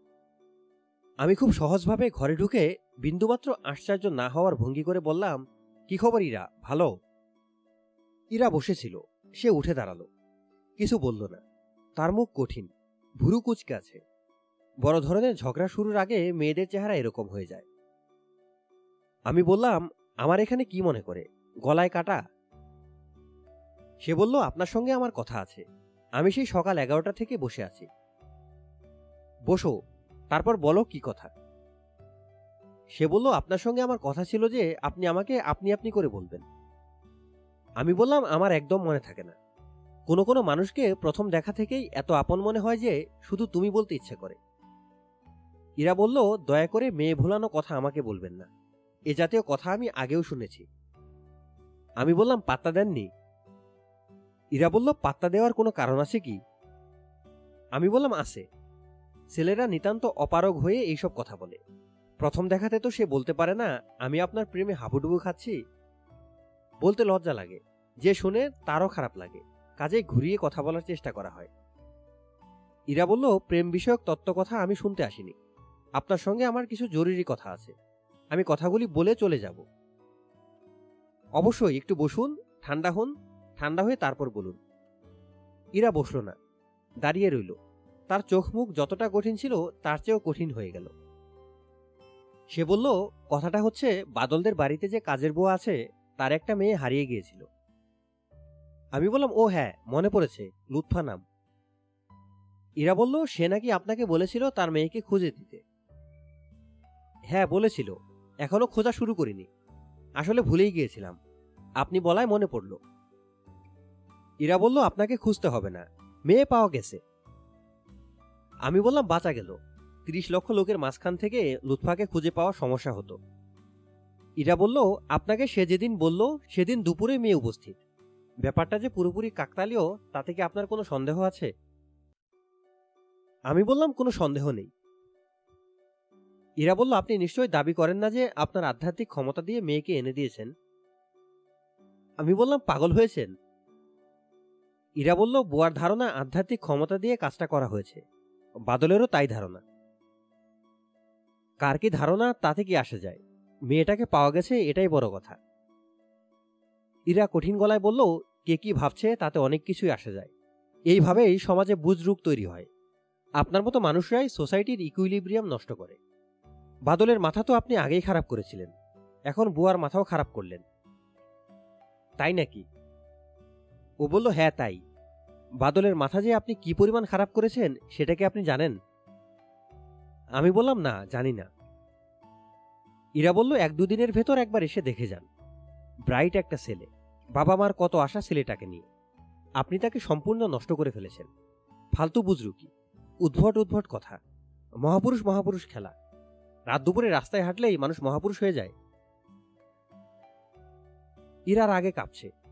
মেয়েটা এতটা রেগেছে কেন বুঝতে পারছি না। এত রাগার তো কিছু নেই। আমার বুজরুকিতে তার কি যায় আসে? ইরা বলল, আমি এখন যাব। চাটা কিছু খাবেন না? সে বলল, না, আপনি দয়া করে বাদলকে একটু দেখে যাবেন। ওর অবস্থা দেখে আমার কান্না পাচ্ছে। মানুষকে বিভ্রান্ত করার জন্য আসলে আপনার শাস্তি হওয়া উচিত। কঠিন শাস্তি।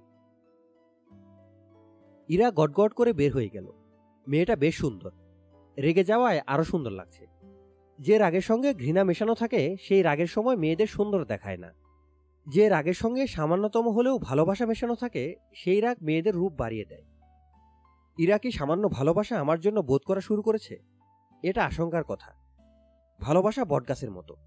ক্ষুদ্র বীজ থেকে শুরু হয়। তারপর হঠাৎ একদিন ডালপালা মেলে দেয়। ঝুরি নামিয়ে দেয়। ইরার ব্যাপারে সাবধান হতে হবে। বাদলদের বাড়িতে ভুলেও যাওয়া যাবে না। ইরা মেসের ঠিকানা বের করে চলে এসেছে কীভাবে সেটাও এক রহস্য। ঠিকানা তার জানার কথা না। ওই বাড়ির কেউ জানে না। রাতে খেতে গিয়ে শুনি বদরুল সাহেব আমার খাওয়া খেয়ে চলে গেছেন। মেসের বাবরচি খুবই বিরক্তি প্রকাশ করল। সে বলল, রোজই এই কাম করে, আপনার খাওন খায়। আমি বললাম, ঠিকই করেন। আমি তাকে বলে দিয়েছি, এখন থেকে তিনিই খাবেন। বাবরচি বলল, আপনি খাবেন না? আমি বললাম, আমি কয়েকদিন বাইরে থাকব। ক্ষুধার্থ অবস্থায় ঘুমানোর আলাদা আনন্দ আছে। সেই আনন্দ পাওয়ার উপায় হচ্ছে পেট ভর্তি করে পানি খেয়ে ঘুমোতে যাওয়া। পেট ভর্তি পানির কারণেই হোক কিংবা অন্য কারণেই হোক, নেশার মতো হয়। ঝিমুনি আসে। ক্ষুধার্থ অবস্থায় ঘুমের সময়ের স্বপ্নগুলি হয় অন্যরকম। তবে আস্থা হবে না। রাতে না খেলেও দিনে খেয়েছি। ক্ষুধার্থ ঘুমের স্বরূপ বুঝতে হলে সারাদিন অভুক্ত থাকার পর পেট ভর্তি করে পানি খেয়ে ঘুমোতে যেতে হয়। নেশার ভাবটা হয় তখন। বিছানায় শোবার সঙ্গে সঙ্গে দরজায় মৃদু টোকা পড়ল। বদরুল সাহেব মিহি গলায় ডাকলেন, হিমু ভাই হিমু ভাই। আমি উঠে দরজা খুললাম। বদরুল সাহেব লজ্জিত মুখে দাঁড়িয়ে আছেন। তার হাতে এক ঠোঙ্গা মুড়ি, খানিকটা গুড়। আমি বললাম, ব্যাপার কি বলুন তো? উনি বললেন, শুনলাম আপনি খেতে গিয়েছিলেন। এদিকে আমি ভেবেছি আপনি আসবেন না। ও, এই ব্যাপার।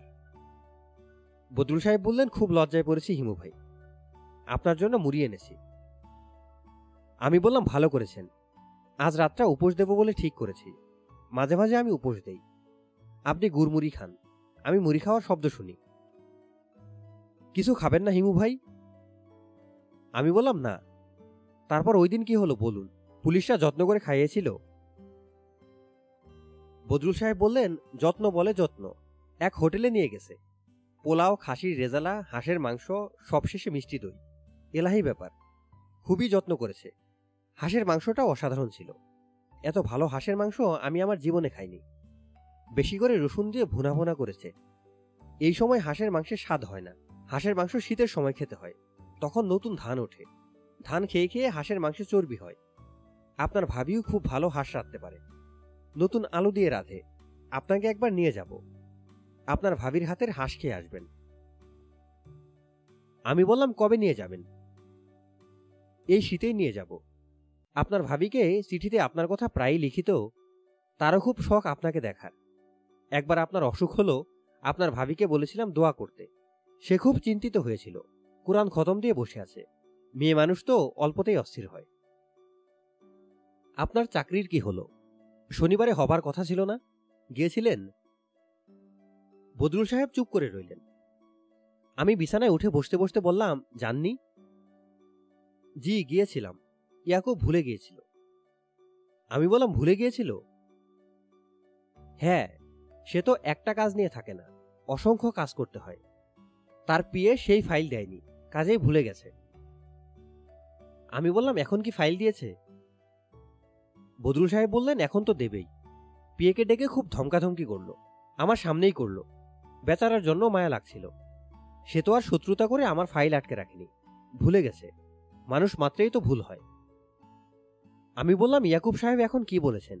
কবে নাগাদ হবে? উনি বললেন তারিখ টারিখ বলেনি। আরেকটা বায়োডাটা জমা দিতে বলছে। দিয়েছেন? হুম। আমি বললাম এবারও কি ফাইলের উপর আর্জেন্ট রেখে দিয়েছেন? হ্যাঁ। আবার কবে খোঁজ নিতে বলেছেন?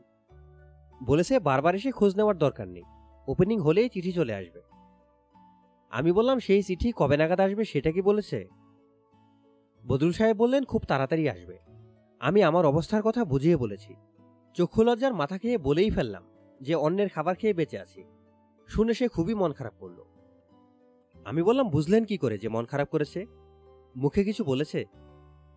উনি বলেন কিছু বলেনি, চেহারা দেখে বুঝেছি। আমার কি মনে হয়, জানেন বদরুল সাহেব, আপনার অন্য জায়গাতেও চাকরির চেষ্টা করা উচিত। ইয়াকুব সাহেবের উপর আমার তেমন ভরসা হচ্ছে না। উনি বললেন, ভরসা না হবার কিচ্ছু নেই হিমু ভাই। স্কুল জীবনের বন্ধু, আমার সমস্যা সবটাই জানে। আমার ধারণা এক সপ্তাহের মধ্যেই চিঠি পাব। যদি না পান? উনি বললেন, না পেলে অফিসে গিয়ে দেখা করব। বারবার যেতে লজ্জাও লাগে, নানান কাজ নিয়ে থাকে। কাজে ডিস্টার্ব হয়। ঘর অন্ধকার। কচকচ শব্দ হচ্ছে। বদরুল সাহেব মুড়ি খাচ্ছেন। হিমু ভাই, জি। ফ্রেশ মুড়ি, খেয়ে দেখবেন। আমি বললাম, আপনি খান। উনি বললেন, মুড়ির আসল স্বাদও পাওয়া যায় শীতকালে। আপনার ভাবি আবার মুড়ি দিয়ে মোয়া বানাতে পারে। কি জিনিস না খেলে বুঝবেন না। আমি বললাম, একবার খেয়ে আসব। উনি বললেন, অবশ্যই খেয়ে আসবেন। বদরুল সাহেব, জি, আমি কিছুদিন অন্য জায়গায় গিয়ে থাকব। কেউ আমার খুঁজে এলে বলে দেবেন মেস ছেড়ে দিয়েছি। মিথ্যা কথা বলতে পারেন তো? উনি বললেন, আপনি বললে মিথ্যা বলব। আপনার জন্য করব না এমন কাজ নাই, শুধু মানুষ খুনটা পারব না। আমি বললাম, মানুষ খুন করতে হবে না, শুধু একটা মিথ্যা বলবেন। ইরা নামের একটা মেয়ে আমার খোঁজে আসতে পারে। তাকে বলবেন, আমি সুন্দরবন চলে গেছি, মাসখানেক থাকব। তবে রূপা এলে আমি কোথায় আছি সেই ঠিকানা দিয়ে দেবেন। ঠিকানাটা কি? আমি বললাম, আমার এক দুঃসম্পর্কের খালা আছে, রেশমা। গুলশানে থাকে। গুলশান দুই নম্বর। বাড়ির নাম গনি প্যালেস। ওই প্যালেসে সপ্তাহখানেক লুকিয়ে থাকব। না থাক, ওকেও সুন্দরবনের কথাই বলবেন। গুলশান এলাকার সবচেয়ে বড়, সবচেয়ে কুৎসিত বাড়িটি রেশমা খালার। খালু সাহেব গনিমিয়ার সিক্স সেন্স ছিল অকল্পনীয়। তিনি সস্তা গন্ডার সময়ে গুলশানে দু বিঘা জমি কিনে ফেলে রেখেছিলেন। তার বেকুবির উদাহরণ হিসেবে তখন এই ঘটনা উল্লেখ করা হতো। যার সঙ্গে দেখা হতো রেশমাখালা বলতেন, বেকুবটার কাণ্ড শুনেছ? জঙ্গল কিনে বসে আছে। খালু সাহেবের চেহারা বেকুবের মতোই ছিল। অন্যের কথা শোনার সময় আপনা আপনি মুখ হা হয়ে যেত। ব্যবসা বিষয়ে যেসব কথা বলতেন, সবই হাস্যকর মনে হতো। যে বছর দেশে প্রচুর পেঁয়াজের ফলন হলো এবং পেঁয়াজের দাম পড়ে গেল, সে বছরই তিনি পেঁয়াজের ব্যবসায় চলে এলেন। ইন্ডিয়া থেকে পেঁয়াজ আনার জন্য এলসি খুললেন। অন্য ব্যবসায়ীরা হাসল। হাসারই কথা রেশমাখালা অত্যন্ত বিরক্ত হয়ে বললেন, তুমি নাকি বেকুবের মতো পেঁয়াজের ব্যবসায় নামছ? যত দিন যাচ্ছে, তোমার বুদ্ধিশুদ্ধি তো ততই চলে যাচ্ছে। আগে মাঝে মাঝে হাঁ করে থাকতে। এখন দেখি সারাক্ষণই হাঁ করে থাকো। পেঁয়াজের ব্যবসার এই বুদ্ধি তোমাকে কে দিল? খালু সাহেব বললেন, কেউ দেয় নাই। নিজেরই বুদ্ধি। পেঁয়াজের ফলন খুব বেশি হয়েছে তো, চাষি ভালো দাম পায় নাই। এই জন্য আগামী বছর পেঁয়াজের চাষ হবে কম। পেঁয়াজের দাম হবে আকাশ ছোঁয়া। খালা বললেন, তোমার মাথা। খালু সাহেব বললেন, দেখো না কি হয়। গনি সাহেব যা বললেন তাই হলো। পরের বছর পেঁয়াজ দেশে প্রায় হলোই না। রেশমা খালা হতভম্ব। তিনি বলে বেড়াতে লাগলেন, বেকুব মানুষ তো, বেকুব মানুষের ওপর আল্লাহর রহমত থাকে। যে ব্যবসায়ী করে, দু হাতে টাকা আনে। টাকা ব্যাংকে রাখার জায়গা নেই, এমন অবস্থা। রেশমা খালার আফসোসের সীমা নেই। বেকুব স্বামী টাকা রোজগার করাই শিখেছে, খরচ করা শিখেনি। তিনি আফসোসের সঙ্গে বলেন, টাকা খরচ করতে তো বুদ্ধি লাগে। বুদ্ধি কোথায় যে খরচ করবে? খালি জমাবে। গনি সাহেব মাছ গোস্ত একসঙ্গে খান না। ছোটবেলায় তার মা বলেছেন, মাছ গোস্ত একসঙ্গে খেলে পেটের গণ্ডগোল হয়। সেটাই মাথায় রয়ে গেছে। গাড়িতে চড়তে পারেন না। বেবি ট্যাক্সিতেও না। পেট্রোলের গন্ধ সহ্য হয় না। বমি হয়ে যায়। লোকজনের গাড়ি থাকে গনি সাহেবের আছে রিক্সা সেই রিক্সার সামনে পেছনে ইংরেজিতে লেখা, প্রাইভেট সেই রিক্সায় কোথাও যেতে হলে রেশমা খালার মাথা কাটা যায়। সাধারণ রিক্সায় চড়া যায়। কিন্তু প্রাইভেট লেখা রিক্সায় কি চড়া যায়? লোকজন কেমন কেমন চোখে তাকায়। শেষ পর্যন্ত অবশ্য রেশমা খালা গাড়ি কিনলেন। খালু সাহেব নাকে অডিকলন ভেজানো রুমাল চাপা দিয়ে কয়েকবার সেই গাড়িতে উঠলেনও। তারপর আবার ফিরে গেলেন প্রাইভেট রিক্সায় তাতে তার ব্যবসা বাণিজ্যের কোনো অসুবিধা হলো না। ব্যবসা বাণিজ্য হু হু করে বাড়তে লাগল। কাপড়ের কল দিলেন গার্মেন্টস ইন্ডাস্ট্রি করলেন। রেশমা খালা শুধু আফসোস, খালি টাকা আর টাকা, কি হবে টাকা দিয়ে? একবার দেশের বাইরে যেতে পারলাম না। এমন এক বেকুব লোকের হাতে পড়েছি, আকাশে প্লেন দেখলে তার বুক ধরফর করে। এই লোককে নিয়ে জীবনে কোনোদিন কি বাইরে যেতে পারব? কোনোদিন পারব না। লোকে ঈদের শপিং করতে সিঙ্গাপুর যায় ব্যাংকক যায় আর আমি কোটিপতির বউ। আমি যাই গাউসিয়ায়। খালু সাহেবের মৃত্যুর পর অবস্থার পরিবর্তন হয়েছে। পরিবর্তন যে কি পরিমাণ হয়েছে, সেটা তার বাড়িতে ঢুকে দেখলাম। পুরনো বাড়ি ভেঙে কি হুলুস্থুল করা হয়েছে। মার্বেল পাথরের সিঁড়ি। ময়লা জুতা পায়ে সেই সিঁড়ি দিয়ে উঠতে ভয় লাগে। ঘরে ঘরে ঝাড়বাতি। ড্রয়িং রুমে ঢুকে আমি হতভম্ব গলায় বললাম, সর্বনাশ। রেশমাখালা আনন্দিত গলায় বললেন বাড়ি রেনোভেশনের পর তুই আর আসিসনি, তাই না? আমি বললাম, না, তুমি তো দেখি ইন্দ্রপুরি বানিয়ে ফেলেছ। খালা বললেন আর্কিটেক্টটা ভালো পেয়েছিলাম। টাকা অনেক নিয়েছে, বেটা কাজ জানে, টাকা তো নেবেই। ভেতরের সব কাজ দিয়েছি ইন্টারনাল ডিজাইনারকে আমেরিকা থেকে পাশ করা ডিজাইনার ফার্নিচার টার্নিচার সব তার ডিজাইন দেয়ালে যে পেন্টিংগুলি দেখছিস, সেগুলিও কোথায় কোনটা বসবে, সেই ঠিক করে দিয়েছে। আমি বললাম, এই বাড়িতে তো খালা আমি থাকতে পারব না। দম বন্ধ হয়ে মারা যাব। এখনই শ্বাসকষ্ট হচ্ছে। রেশমাখালা আনন্দিত গলায় বললেন, তোর ঘর দেখিয়ে দেই। ঘর দেখলে তুই আর যেতে চাইবি না। গেস্ট রুম আছে দুইটা। তোর যেটা পছন্দ সেটাতে থাকবি। একটাই ভিক্টোরিয়ান ফার্নিচার, অন্যটাই মডার্ন। তোর কোন ধরনের ফার্নিচার পছন্দ? দুটা ঘরই দেখ, যেটা ভালো লাগে। দুটাতেই অ্যাটাচড ভাত, দুটাতেই এসি। আমি বললাম, এত বড় একটা বাড়িতে একা থাকো? খালা বললেন, একা তো থাকতেই হবে। উপায় কি? গোষ্ঠীর আত্মীয় স্বজন এনে ঢুকাবো? শেষে ঘুমের মধ্যে মেরে রেখে যাবে। সবাই আছে টাকার ধান্দায়। মানুষ দেখলেই আমার ভয় লাগে। আমি বললাম, আমাকে ভয় লাগছে না? খালা বললেন, না, তোকে ভয় লাগছে না। তোকে ভয় লাগবে কেন? শোন, কোন বেলা কি খেতে চাস, বাবুর্চিকে বলবি, রেধে দেবে। দুজন বাবুর্চি আছে। ইংলিশ ফুডের জন্য একজন, বাঙালি ফুডের জন্য একজন। আমি বললাম, চাইনিজ ফুড কে রাধে? খালা বললেন, ইংলিশ বাবুর্চি রাধে। ও চাইনিজ ফুডের কোর্সও করেছে। রাতে কি খাবি? চাইনিজ? আমি বললাম, তুমি যা খাও তাই খাব। খালা বললেন, তোর যখন চাইনিজ ইচ্ছা হয়েছে, তখন চাইনিজই খাব। দাঁড়া, বাবুর্চিকে বলে দিই। এই বাড়ির মজা কি জানিস? কথা বলার জন্য এক ঘর থেকে আরেক ঘরে যেতে হবে না। ইন্টারকম আছে। বোতাম টিপলেই হলো। আয়, তোকে ইন্টারকম ব্যবহার শিখিয়ে দিই। ইন্টারকম ব্যবহার করা শিখলাম। বাথরুমের গরম পানি, ঠান্ডা পানি ব্যবহার করা শিখলাম।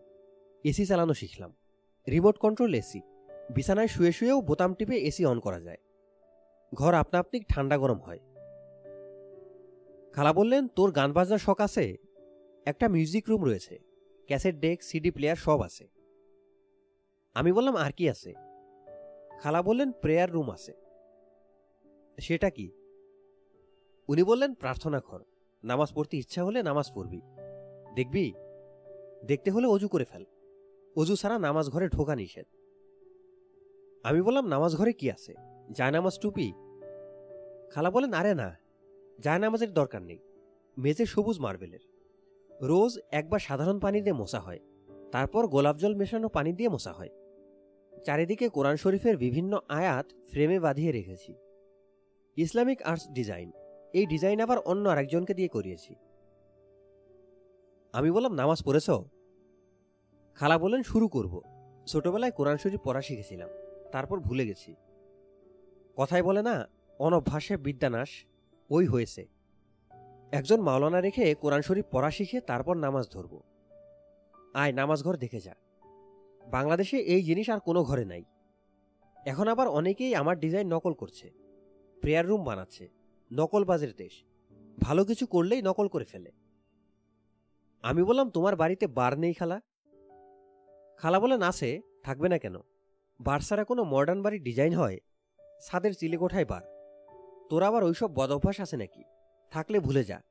আমার বাড়িতে বেলেল্লাপনা চলবে না। যা, অজু করে আয়। তোকে নামাজ ঘর দেখিয়ে আনি। অজু করে নামাজ ঘর দেখতে গেলাম।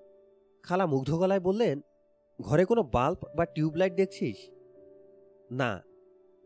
তারপরেও ঘর আলো হয়ে আসে না? আমি বললাম হ্যাঁ। খালা বললেন, এর নাম কনসিল্ড লাইটিং বাদিকের দেয়ালে দেখ, একটা সুইচ। টিপে দে। টিপলে কি হবে? খালা বলেন টিপে দেখ না। বিসমিল্লা বলে টিপবি। আমি বিসমিল্লা বলে সুইচ টিপে আতঙ্কে অপেক্ষা করছি। আমার ধারণা, সুইচ টেপা মাত্র নামাজঘর পুরোপুরি পশ্চিম দিকে ঘুরবে। তা হলো না। যা হলো, সেটাও কম বিস্ময়কর নয়। কোরআন তেলাওয়াত হতে লাগল। রেশমা খালা বললেন, পুরো কোরআন শরীফ রেকর্ড করা আছে। একবার বোতাম টিপে দিলে অটোমেটিক কোরআন খতম হয়ে যায়। আমি বললাম, সেই কোরআন খতমের সোয়াব তো তুমি পাও না। সোয়াব পায় তোমার ক্যাসেট রেকর্ডার এই ক্যাসেট রেকর্ডারের ভেস্তে যাবার খুবই উঁচু সম্ভাবনা দেখা যাচ্ছে। খালা বললেন, খবরদার, নামাজ ঘরে কোনো ঠাট্টা ফাজলামি করবি না। নামাজ ঘরে কোরআন পাঠ চলতে লাগল। খালা আমাকে ছাদের চিলে কোঠায় বার দেখাতে নিয়ে গেলেন। শ্বেত পাথরের কাউন্টার টেবিল পেছনে আলমারি ভর্তি নানা আকারের এবং নানা রোগের বোতল ঝিকমিক করছে। কালেকশন কেমন দেখছিস? আমি বললাম, হুম, আক্কেল গুরুম অবস্থা। শুধু আক্কেল গুরুম না, একই সঙ্গে বেআক্কেল গুরুম। খালা বললেন, বেআক্কেল গুরুম আবার কি? আমি বললাম, কথার কথা আর কি। করেছ কি তুমি? দুনিয়ার বোতল জোগাড় করে ফেলেছ। খালা বললেন, খাওয়ার লোক নেই তো, শুধু জমছে। তোমার এখানে সবচেয়ে দামি বোতল কোনটা, খালা? খালা বললেন, পেট মোটা বোতলটা। ওই যে, দেখে মনে হচ্ছে মাটির বোতল। পঞ্চাশ বছরের পুরানো রেড ওয়াইন। ইংল্যান্ডের রাজপরিবারের বিশেষ বিশেষ উৎসবে এই জিনিস খাওয়া হয়। আমি বললাম, দাম কত? তা তো বললে না। খালা বললেন, দাম শোনার দরকার নেই। দাম শুনলে তুই ভিমরি খাবি। আমি বললাম, এমনিতেই ভিমরি খাচ্ছি। আজ আর আমার ভাত খেতে হবে না। ভিমরি খেয়ে পেট ভরে গেছে। আনন্দে খালার মুখ উজ্জ্বল হয়ে গেল। আমার মুখ হয়ে গেল অন্ধকার। এক সপ্তাহ এ বাড়িতে থাকা যাবে না। আজই পালাতে হবে। রাতটা কোনো মতো পার করে সকালে সূর্য ওঠার আগেই ভ্যানিস আয় লাইব্রেরি ঘর দেখি। আমি বললাম, আবার লাইব্রেরি ঘরও আছে? খালা বললেন, বলিস কি লাইব্রেরি ঘর থাকবে না। লাইব্রেরি ঘর পুরোটা কাঠের করেছি। মেঝেও কাঠের। সব রকম বইপত্র আছে। ঘণ্টার পর ঘণ্টা তুই বই পড়ে কাটাতে পারবি। নিউ মার্কেটের এক দোকানের সঙ্গে কন্ট্রাক্ট করে রেখেছি। ভালো ভালো বই এলেই পাঠিয়ে দেয়। লাইব্রেরি ঘরে কম্পিউটার বসিয়েছি। তুই কম্পিউটার চালাতে জানিস? আমি বললাম, না। খালা বললেন, আমিও জানি না। যাদের কাছ থেকে কিনেছি, ওদের বলা আছে। অবসর পেলেই খবর দেব। ওরা এসে শিখিয়ে দেবে। আমি বললাম, অবসর পাচ্ছ না? খালা বললেন, অবসর পাবো কোথায়? সকালটা একটু অবসর থাকে। দুপুরে খাওয়ার পর ঘুমোতে যাই। সন্ধ্যা পর্যন্ত ঘুমাই। সারা রাত জেগে থাকি। দুপুরে না ঘুমালে চলবে কেন? আমি বললাম সারা রাত জেগে থাকো কেন? খালা বললেন, ঘুম না হলে জেগে না থেকে করব কি? ঘুম হয় না? উনি বললেন, না। ডাক্তার দেখে এসো খালা বললেন, ডাক্তারের পেছনে জলের মতো টাকা খরচ করেছি। এখনও করছি। এখনও চিকিৎসা চলছে। সাইকিয়াট্রিস্ট চিকিৎসা করছেন। আমি বললাম, তারা কিছু পাচ্ছে না? খালা বললেন, পাচ্ছি কি পাচ্ছে না, ওরাই জানে। ওদের চিকিৎসায় লাভ হচ্ছে না। এখন তুই হলি ভরসা। আমি ভরসা মানে আমি কি ডাক্তার নাকি? খালা বললেন, ডাক্তার না হলেও তোর নাকি অনেক ক্ষমতা। সবাই বলে, তুই আমাকে রাতে ঘুমের ব্যবস্থা দে। তুই যা চাইবি, তাই পাবি। ওয়াইনের ওই বোতলটা তোকে না হয় দিয়ে দেব। পঞ্চাশ বছরের পুরানো মদের বোতল পাবো এই আনন্দ আমাকে তেমন অভিভূত করতে পারল না। আমার ভয় হলো এই ভেবে যে রেশমা খালা আমার উপর ভর করেছেন। সিন্দাবাতের ভূত সিন্দাবাতের উপর একা চেপেছিল। রেশমা খালা আমার উপর একা চাপেননি, তার পুরো বাড়ি নিয়ে চেপেছেন। একদিনে আমার চ্যাপটা হয়ে যাবার কথা, চ্যাপটা হওয়া শুরু করেছি। হিমু, জি, আমার ব্যাপারটা কখন শুনবি? তোমার কোন ব্যাপার? ও মা, এতক্ষণ কি বললাম? রাতে ঘুম না হওয়ার ব্যাপারটা। একসময় শুনলেই হবে, তাড়াহুড়ো তো কিছু নেই। খালা বললেন, এখন তুই কি করবি? বুঝতে পারছি না, নিজের ঘরে কিছুক্ষণ শুয়ে থাকব বলে ভাবছি। যে বিছানা বানিয়েছ, শুতে সাহসও হচ্ছে না। রেশমা খালা বললেন, বিছানা এমন কিছু না, সাধারণ ফোমের তোষক, তবে বালিশ হচ্ছে পাখির পালকের। বলো কি? খালা বললেন, খুব এক্সপেন্সিভ বালিশ, জ্যান্ত পাখির পাখা থেকে এই সব বালিশ তৈরি হয়, মরা পাখির পালকে বালিশ হয় না। আমি বললাম, একটা পালকের বালিশের জন্য কটা পাখির পালক লাগে? খালা বললেন, কি করে বলব কটা? কুড়ি পঁচিশটা নিশ্চয়ই লাগে। আমি বললাম, একটা বালিশের জন্য তাহলে পঁচিশটা পাখির আকাশে ওরা বন্ধ হয়ে গেল? আধ্যাত্মিক ধরনের কথা বলবি না তো, হিমু। এইসব কথা আমার কাছে ফাজলামির মতো লাগে। আমি বললাম, ফাজলামির মতো লাগলে আর বলব না। যা, তুই রেস্ট নে। চা, কফি কিছু খেতে চাইলে ইন্টারকমে বলে দিবি। আমি বললাম, তুমি কি বেরোচ্ছ? হুম। বললাম, না, সকালে আমি একটু বের হই। দিনরাত ঘরে বসে থাকলে দম বন্ধ হয়ে আসবে না। তুই তো এখন আর বের হবি না। না। খালা বললেন, তাহলে তালা দিয়ে যাই। আমি অবাক হয়ে বললাম, তালা দিয়ে যাবে মানে? খালা আমার চেয়েও অবাক হয়ে বললেন, তুই আমার মূল বাড়িতে থাকবি, তোকে তালা দিয়ে যাব না? লক্ষ লক্ষ টাকার জিনিস চারদিকে। আমি বললাম, ঘরে যদি আগুন টাগুন লেগে যায়, তখন কি হবে? খালা বললেন, খামাখা আগুন লাগবে কেন? আর যদি লাগে, প্রতি ফ্লোরে ফায়ার এক্সটিংগুইশার আছে। আমি আবার বললাম, তালা দেয় অবস্থায় কতক্ষণ থাকব? আমি না আসা পর্যন্ত থাকবি। আমি তো আর সারা জীবনের জন্য চলে যাচ্ছি না। ঘণ্টাখানে ঘোরাঘুরি করে চলে আসব। সামান্য কিছুক্ষণ তালাবদ্ধ থাকবি, এতেই চোখ মুখ শুকিয়ে কি করে ফেলেছিস? খালা, আমি হচ্ছি মুক্ত মানুষ। এটাই সমস্যা। বিছানায় শুয়ে বইটই পড়, টিভি দেখ। আমি তোকে কফি দিতে বলে যাচ্ছি।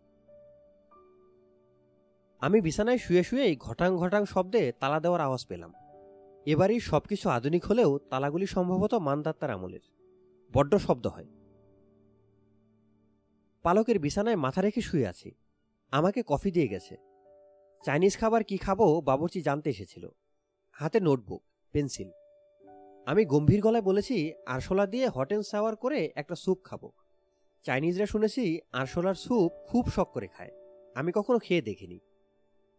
বাবুর্চি হতভম্ব গলায় বলল, স্যারের কথা বুঝতে পারলাম না। কিসের স্যুপ? Cockroach soup. সঙ্গে মাশরুম দিতে পারেন। বেবিকর্ন দিবেন। সয়া সস অল্প দেবেন। আরশোলার গন্ধ মারার জন্য যতটুকু দরকার ঠিক ততটুকু। বেশিও না, কমও না। বাবুর্চি বলল, আমি স্যার আসলে আপনার কথা বুঝতে পারছি না। আমি বললাম, বুঝতে না পারলে বিদায় হয়ে যান। জি আচ্ছা স্যার। তালাবদ্ধ বাড়িতে পড়ে আছি।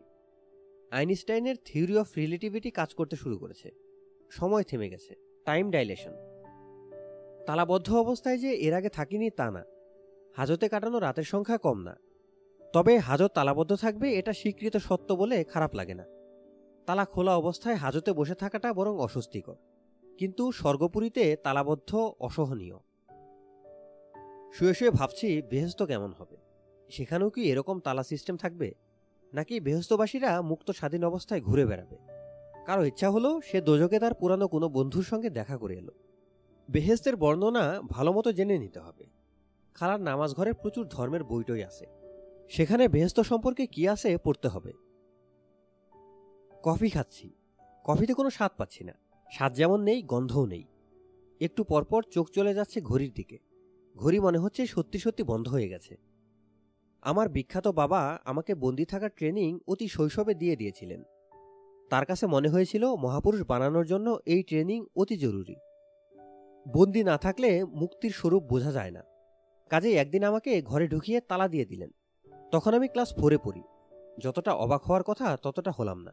বাবার পাগলামির সঙ্গে ততদিনে পরিচিত হয়ে পড়েছি। আমার ধারণা সন্ধ্যা নাগাদ তালা খোলা হবে। আতঙ্কে অস্থির হয়ে লক্ষ্য করলাম সন্ধ্যার পরপর বাবা বাড়ি ছেড়েই চলে গেলেন। যাবার সময় মেন সুইচ অফ করে দিলেন। একেবারে কবরের অন্ধকার।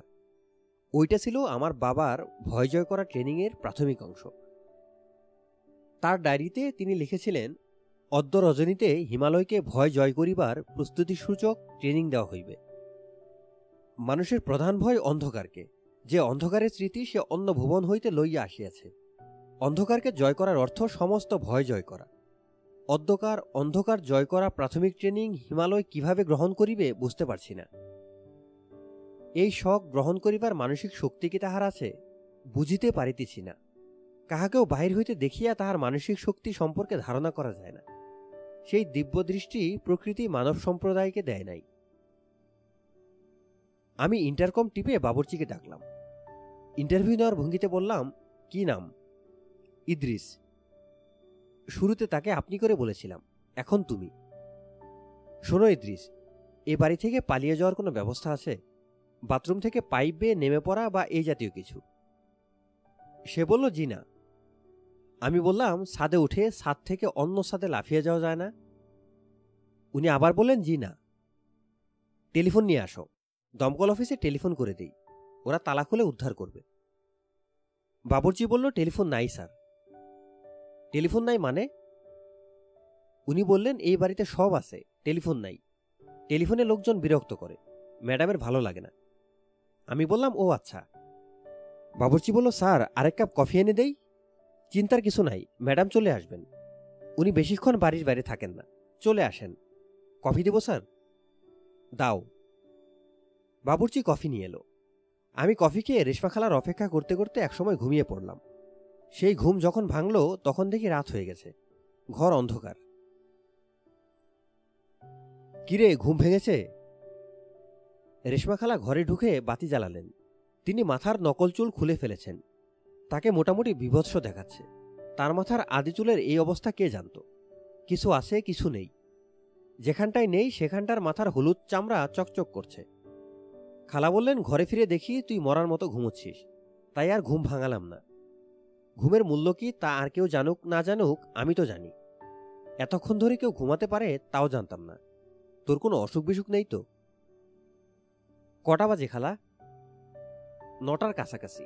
তুই এক নাগারে প্রায় দশ ঘণ্টা ঘুমলি। খিদে লেগেছে নিশ্চয়ই? হাত মুখ ধুই আয়, ভাত খাই। আমি উঠলাম। শান্ত গলায় বললাম, ভাত খেয়েই আমি একটু বেরোবো খালা।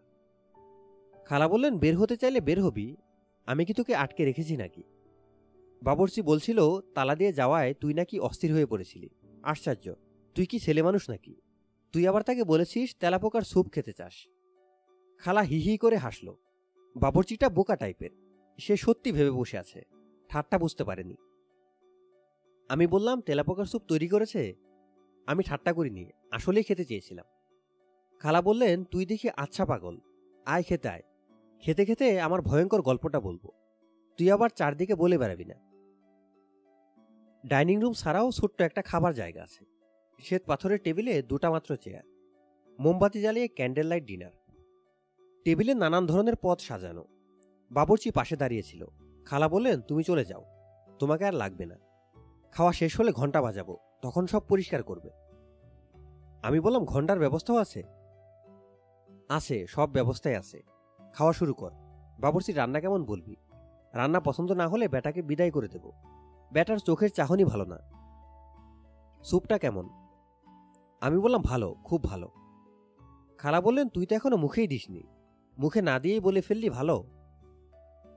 গন্ধে গন্ধে বলে ফেলেছি, চাইনিজ খাবারের আসল স্বাদ গন্ধে। গন্ধ ঠিক আছে, বাবুর্চিকে রেখে দাও। খালা বললেন, চোখের চাহনিটা যে খারাপ, মাঝে মাঝে ভয়ঙ্কর করে তাকায়। আমি বললাম, ওকে বলবে সব সময় যেন সানগ্লাস পরে থাকে। বুদ্ধিটা খারাপ না। ভালো বলেছি, শিমু। এটা আমার মাথায় আসেনি। কথায় আছে না, এক মাথা থেকে দু মাথা ভালো। আসলেই তাই। এখন আমার সমস্যাটা শোন। তুই মন দিয়ে শুনবি। খাওয়া শেষ হোক, তারপর শুনি। খেতে খেতেই শোন। আমি আবার চুপচাপ খেতে পারি না। ব্যাপারটা কি হয়েছে শোন।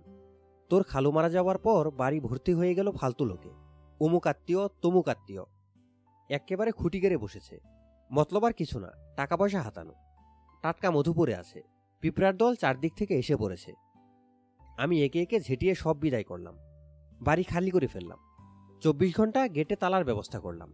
একজনের জায়গায় দুজন দারোয়ান রাখলাম। চব্বিশ ঘণ্টা ডিউটি। কাউকে ঢুকতে দেবে না। যদি কেউ ঢুকে, সঙ্গে সঙ্গে চাকরি নট। আমার যদি কারোর সঙ্গে কথা বলার দরকার হয়, আমি নিজেই দেখা করতে যাব। কিন্তু কেউ আমার সঙ্গে দেখা করতে পারবে না। লোকজন টেলিফোনে বিরক্ত করে। দিলাম টেলিফোন লাইন কেটে। এত বড় বাড়িতে আমি থাকি একা। একটু যে ভয় ভয় লাগে না, তা না। লাগে, কিন্তু আত্মীয় স্বজনের যন্ত্রণার চেয়ে ভয় পাওয়া ভালো লক্ষ গুণ ভালো। তারপর একদিন কি হয়েছে শোন, রাত এগারোটার মতো বাজে। খুব দেখি মশা কামড়াচ্ছে। দরজায় জানালায় নেট আছে। তারপরেও এত মশা ঢুকলো কীভাবে? আমার মেজাজ হয়েছে খারাপ, কারণ আমি আবার মশারির ভেতরে ঘুমোতে পারি না। আমার একটা কাজের মেয়ে ছিল রেবা, ওকে বললাম মশারি খাটিয়ে দিতে। ও মশারি খাটিয়ে দিল। মেজাজ খারাপ করে ঘুমোতে গেছি। বাতি নিভিয়ে মশারির কাছে গেলাম। মশারি তুলে দেখি মশারির ভেতর ও বসে আছে, তোর খালু। নেংটু হয়ে বসে আছে, গুটি সুটি মেরে বসা। মাথা ঘুরিয়ে আমার দিকে তাকিয়ে হাসল। আমি চিৎকার দিয়ে অজ্ঞান। সেই থেকে শুরু। কখনো তাকে দেখি খাটের নিচে, কখনো বাথরুমের বাথটাবে। একদিন দেখলাম ডিপ ফ্রিজে। আমি বললাম, কোথায়? ডিপ ফ্রিজে? খালা বলেন হ্যাঁ ডিপ ফ্রিজ সবসময় বাবরচি খোলে। সেদিন ফ্রিজে কি আছে দেখার জন্য ডালাটা তুললাম। দেখি একেবারে খালি ফ্রিজ। সেখানে ও বসে ঠান্ডায় থরথর করে কাঁপছে। এই হলো ব্যাপার, বুঝলি? এরপর থেকে রাতে ঘুমোতে পারি না। আমি বললাম, রোজই দেখো? খালা বললেন, প্রায় রোজই দেখি। আজ দেখেছ? উনি বলেন এখনও দেখিনি, তবে দেখব তো বটেই। এর মানেটা কি বলতো হিমু? এই অত্যাচারের কারণ কি? ভূতপ্রেত বলে সত্যি কিছু আছে? মানুষ মরলে ভূত হয়। আমি দেখলাম রেশমা খালা আর কিছু খেতে পারছেন না। মুখ শুকিয়ে গেছে, হাত কাঁপছে। তিনি কাপা কাপা গলায় বললেন, হিমু, কথা বলছিস না কেন? আমি বললাম, তুমি একাই ওনাকে দেখো না আরও অনেকেই দেখে? সবাই দেখে, রেবা দেখেছে, দেখে চাকরি টাকরি সেরে চলে গেছে। আমার সাথে যারা আছে তারাও দেখেছে। এর আগেও রাতে দোতলায় ওঠে না। তুই রাতটা আমার সঙ্গে থাক, তুইও দেখবি। আমি খালার দিকে তাকিয়ে রইলাম। এই প্রথম বেচারির জন্য মায়া লাগছে। রেশমা খালার প্যালেসে এক সপ্তাহ পার করে দিলাম। সমস্যামুক্ত জীবনযাপন। আহার এবং বাসস্থান নামক দুটি মৌলিক দাবি মিটে গেছে। এই দুটি দাবি মিটলেই বিনোদনের দাবি ওঠে। খালার এখানে বিনোদনের ব্যবস্থাও প্রচুর আছে। আমার ভালোই লাগছে। ট্রাক দেখলে লোকে রাস্তা ছেড়ে পালিয়ে যায়। কিন্তু সেই খোলা ট্রাকে করে ভ্রমণের আনন্দ অন্যরকম। আমার অবস্থা হয়েছে এই রকমই রেশমা খালার সঙ্গে গল্পগুজব করতে এখন ভালোই লাগে। শুধু রাতে একটু সমস্যা হয়। রেশমা খালা আমার দরজা ধাক্কা দিতে দিতে বলেন, আয় আয়, দেখে যা, নিজের চোখে দেখে যা। বসে আছে, খাটে পা দুলিয়ে বসে আছে। আমি হাই তুলতে তুলতে বলি, থাকুক বসে, তুমিও তার পাশে বসে পা নাচাতে থাকো। এছাড়া আর করার কি আছে? পুরোপুরি নিশ্চিন্ত, নির্ঝঞ্ঝাট জীবনযাপন সম্ভব না। সব জীবনেই কিছু ঝামেলা থাকবে। কাবাব যত ভালোই হোক, কাবাবের এক কোনায় ছোট্ট হাড্ডির টুকরো থাকবেই। রাতে রেশমা খালার হইচই ছোটাছুটির চিৎকার অগ্রাহ্য করতে পারলে গনি প্যালেসে মাসের পর মাস থাকা যায়। তাছাড়া ওই বাড়ির বাবুর্চির সঙ্গে আমার বেশ সখ্য হয়েছে। নাপিত সম্প্রদায়ের মানুষ খুব বুদ্ধিমান হয় বলে জনশ্রুতি। আমাদের বাবুর্চি সব নাপিতের কান কেটে নেওয়ার বুদ্ধি রাখে। বোকার ভান করে সে দিব্যি আছে। এক সকালে সে আমার জন্য বিরাট এক বাটি স্যুপ বানিয়ে এনে বলল আপনি একবার আরশোলার স্যুপ চেয়েছিলেন। বানাতে পারিনি। আজ বানিয়েছি। খেয়ে দেখুন স্যার, আপনার পছন্দ হবে। সঙ্গে মাশরুম আর ব্রকলি দিয়েছি। বাটি ঢাকনা খুলে আমার নারী ভুড়ি পাক দিয়ে উঠল। সাদা রঙের স্যুপ। তিন চারটা তেলাপোকা ভাসছে। একটা আবার উল্টো হয়ে আছে। তার কিলবিলে পা দেখা যাচ্ছে। বাবুর্চি শান্তস্বরে বলল, সস টস কিছু লাগবে স্যার? আমি বললাম, কিছুই লাগবে না। তাকে পুরোপুরি হতভম্ব করে এক চামচ মুখে দিয়ে বললাম স্যুপটা মন্দ হয়নি, তবে আরশোলার পরিমাণ কম হয়েছে। আমি কোন চিজ সে ধরতে পারেনি। ধরতে পারলে আমার সঙ্গে রসিকতা করতে যেত না। আমি তাকে সামনে দাঁড় করিয়েই পুরো বাটি স্যুপ খেয়ে বললাম, বেশ ভালো হয়েছে। পরের বার আরশোলার পরিমাণ বাড়াতে হবে। এটা যেন মনে থাকে। বাবুর্চি বিড়বিড় করে বলল, জি আচ্ছা স্যার। রেশমা খালা আমার প্রতি যথেষ্ট মমতা প্রদর্শন করছেন। সেই মমতার নিদর্শন হচ্ছে, তিনি আমাকে বলেছেন, ওহিমু, তোর তো ভিক্ষুকের মতো হাঁটাহাঁটির স্বভাব। হাঁটাহাঁটি না করলে পেটের ভাত হজম হয় না। এখন থেকে গাড়ি নিয়ে হাঁটাহাঁটি করবি। আমি বললাম, সেটা কীরকম উনি বললেন পাজেরো নিয়ে বের হবি। যেখানে যেখানে হাঁটতে ইচ্ছা করবে, ড্রাইভারকে বলবি। গাড়ি নিয়ে যাবে। আমি বললাম, এটা মন্দ না। গাড়িতে চড়িয়া মর্দ হাঁটিয়া চলিল। কিছুদিন থেকে আমি পাজেরো নিয়ে হাঁটছি। আশ্চর্য হয়ে লক্ষ্য করছি, এই গাড়িতে বসলেই ছোট ছোট গাড়ি বা রিক্সাকে চাপা দেওয়ার প্রবল ইচ্ছা হয়। ট্রাক ড্রাইভার কেন অকারণে টেম্পু বা বেবিটিক্সের উপর ট্রাক তুলে দেয়, আগে কখনো বুঝিনি। এখন বুঝতে পারছি। এখন মনে হচ্ছে দোষটা সর্বাংশে ট্রাক ড্রাইভারদের নয়, দোষটা ট্রাকের। যে বড়, সে ছোটকে পিষে ফেলতে চাইবে। এটাই স্বাভাবিক জাগতিক নিয়ম। ডারউইন সাহেবের ধারণা, সার্ভাইভাল ফর দ্য ফিটেস্ট শুধু জীব জগতের জন্য প্রযোজ্য হবে। বস্তু জগতের জন্য প্রযোজ্য হবে না, তা তো হয় না। পাজেরো নিয়ে হাঁটতে বেরোবার একটাই সমস্যা। গলিপথে হাঁটা যায় না, রাজপথে হাঁটতে হয়। এরকম রাজপথে হাঁটতে বের হয়ে একদিন ইরার সঙ্গে দেখা। সে বেশ হাত নেড়ে গল্প করতে করতে একটা ছেলের সঙ্গে যাচ্ছে। দূর থেকে দুজনকে প্রেমিক প্রেমিকার মতো লাগছে। ছেলেটা সুদর্শন, লম্বা, ফর্সা কোকরানো চুল। কফি কালারের শার্টে সুন্দর মানিয়েছে। তার চেহারায় আলগা গাম্ভীর্য। সুন্দরী মেয়ে সঙ্গে নিয়ে হাঁটলেই আপনা আপনি ছেলেদের চেহারায় কিছুটা গাম্ভীর্য চলে আসে। তার একটু বেশি এসেছে। আমি পাজারো ড্রাইভারকে বললাম, ওই যে ছেলে মেয়ে দুটি যাচ্ছে, ঠিক ওদের পেছনে গিয়ে বিকট হর্ন দিন, যেন দুজন সিটকে দুদিকে পড়ে যায়। ড্রাইভার বিরক্ত হয়ে বলল, তারা যাচ্ছে ফুটপাতে ফুটপাতে গাড়ি নিয়ে উঠবো কীভাবে? আমি বললাম, তাহলে সাইডে নিয়ে গিয়েই হর্ন দিন। চেষ্টা করবেন হর্নটা যথাসম্ভব বিকট করার জন্য। তাই করা হলো। হর্ন শুনে ছেলেটার হাত থেকে জ্বলন্ত সিগারেট পড়ে গেল। এরা ছেলেটার মতো চমকালো না। মেয়েদের স্নায়ু ছেলেদের চেয়ে শক্ত হয়। আমি গলা বাড়িয়ে বললাম, এই ইরা, এই, যাচ্ছ কোথায়?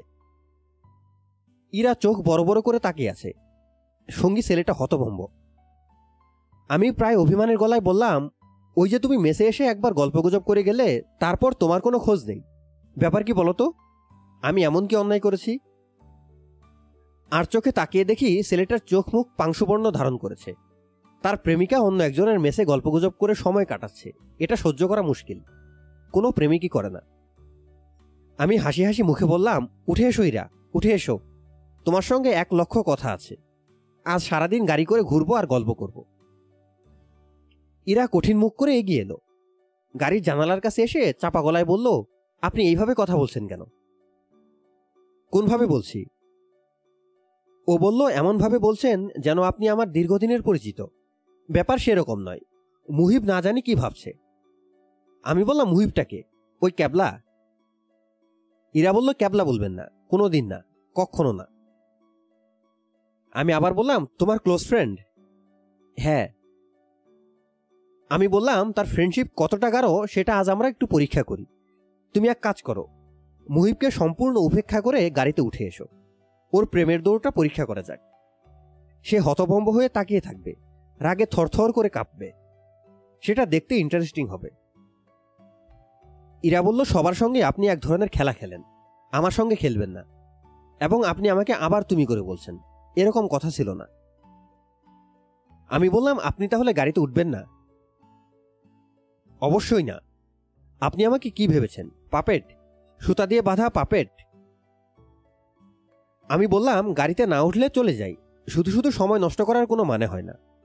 তাছাড়া মুহিব ছেলেটি কেমন ক্যাবলার মতো হা করে তাকিয়ে আছে। দেখতে খারাপ লাগছে।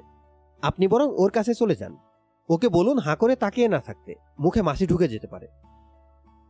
ইরা বলল, এরকম অশালীন ভঙ্গিতেও আর কোনোদিন কথা বলবেন না। আমি বললাম, আর কোনোদিন আপনার সঙ্গে দেখাই হবে না। কথা বলার তো প্রশ্নই আসে না। ইরা বলল, দেখা হবে না মানে কি? দেখা হবে না মানে দেখা হবে না। মাসখানিকের জন্য আমি অজ্ঞাতবাসে যাচ্ছি। ও বলল, কোথায়? হয় টেকনাফে, নয় তেঁতুলিয়ায়। বাদলদের বাড়িতে আপনাকে যেতে বলেছিলাম। আপনি যাননি। ওই বাড়িতে আপনাকে ভয়ঙ্কর দরকার। আমি বললাম, দরকার হলেও কিছু করার নেই। আচ্ছা ইরা, আমি বিদায় হচ্ছি। তুমি কৃষ্ণের কাছে ফিরে যাও। ইরা কয়েক মুহূর্ত চুপ করে থেকে বলল, আপনি এখন চলে গেলে আর আপনার দেখা পাবো না। বাদলের আপনাকে ভয়ঙ্কর দরকার। আমি বললাম, তাহলে দেরি করে লাভ নেই, উঠে এসো। ও বলল, এই গাড়িটা কার? কার আবার? আমার। তুমি দেরি করছ, ইরা। ইরা বলল, আপনি আসলে চেষ্টা করছেন মুহিবের কাছ থেকে আমাকে সরিয়ে নিয়ে যেতে। কেন বলুন তো? আমি বললাম, ঈর্ষা। ঈর্ষা মানে? আপনি কি আমার প্রেমে পড়েছেন যে ঈর্ষা হবে? মুহিব আরেকটা সিগারেট ধরিয়েছে। তার মুখে বিরক্তির গাঢ় রেখা। সে কর্কশ গলায় ডাকলো, ইরা শুনে যাও। আমি বললাম, যাও। শ্রীকৃষ্ণের বাঁশি বেজে উঠেছে। ইরা দোটানায় পড়ে গেল। আমি ড্রাইভারকে বললাম, চলো, যাওয়া যাক। ড্রাইভার হুশ করে বের হয়ে গেল। যতটা স্পিডে তার বের হওয়া উচিত, তার চেয়েও বেশি স্পিডে বের হলো। মনে হচ্ছে সেও খানিকটা অপমানিত বোধ করছে। পাজরের মতো বিশাল গাড়ি অগ্রাহ্য করার দুঃসাহসকে সেই ড্রাইভার ক্ষমা করে দেবে তা হয় না। ড্রাইভার বলল, এখন কোন দিকে যাব, স্যার? আমি বললাম, দিক টিক না, চলতে থাকো।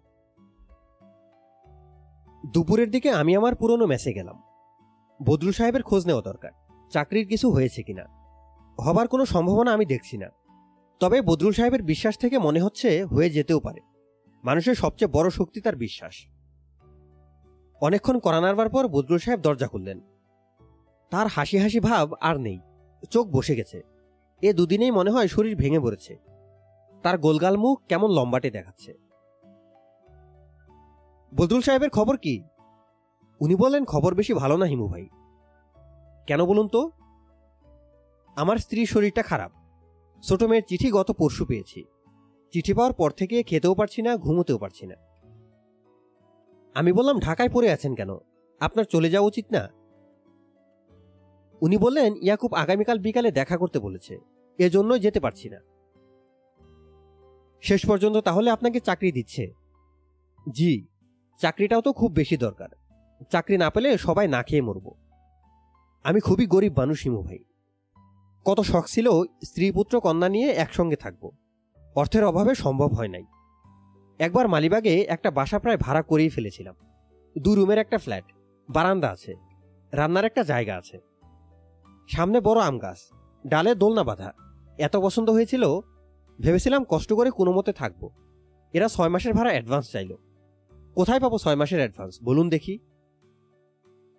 আমি বললাম, তা তো বটেই। হিমু ভাই, ছোট মেয়ের চিঠিটা একটু পড়ে দেখেন।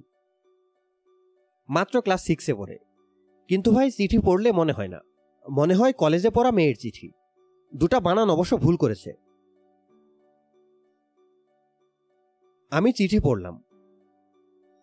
আমার অতি প্রিয় বাবা। বাবা, মার খুব অসুখ করেছে। প্রথমে বাসায় ছিল, তারপর পাশের বাড়ির মজনু ভাইয়া মাকে হাসপাতালে ভর্তি করেছে। ডাক্তাররা বলেছে ঢাকায় নিয়ে যেতে। বাসায় সবাই কান্নাকাটি করছে। তুমি কোনো টাকা পাঠাও নাই কেন বাবা? মা প্রথম ভেবেছিল পোস্ট অফিসে টাকা আসেনি। রোজ পোস্ট অফিসে খোঁজ নিতে যায়। তারপর মা থেকে যেন শুনলো, তোমার চাকরি চলে গেছে। বাবা, সত্যি কি তোমার চাকরি চলে গেছে? সবার চাকরি থাকে, তোমারটা চলে যায় কেন? তোমার চাকরি চলে যাওয়ার খবর শুনে মা খুব বেশি কান্নাকাটি করেনি। কিন্তু বড় আপা এমন কান্না কেঁদেছে, তুমি বিশ্বাস করতে পারবে না। বড় আপা কাঁদে আর বলে, আমার এত ভালো বাবা, এত ভালো বাবা।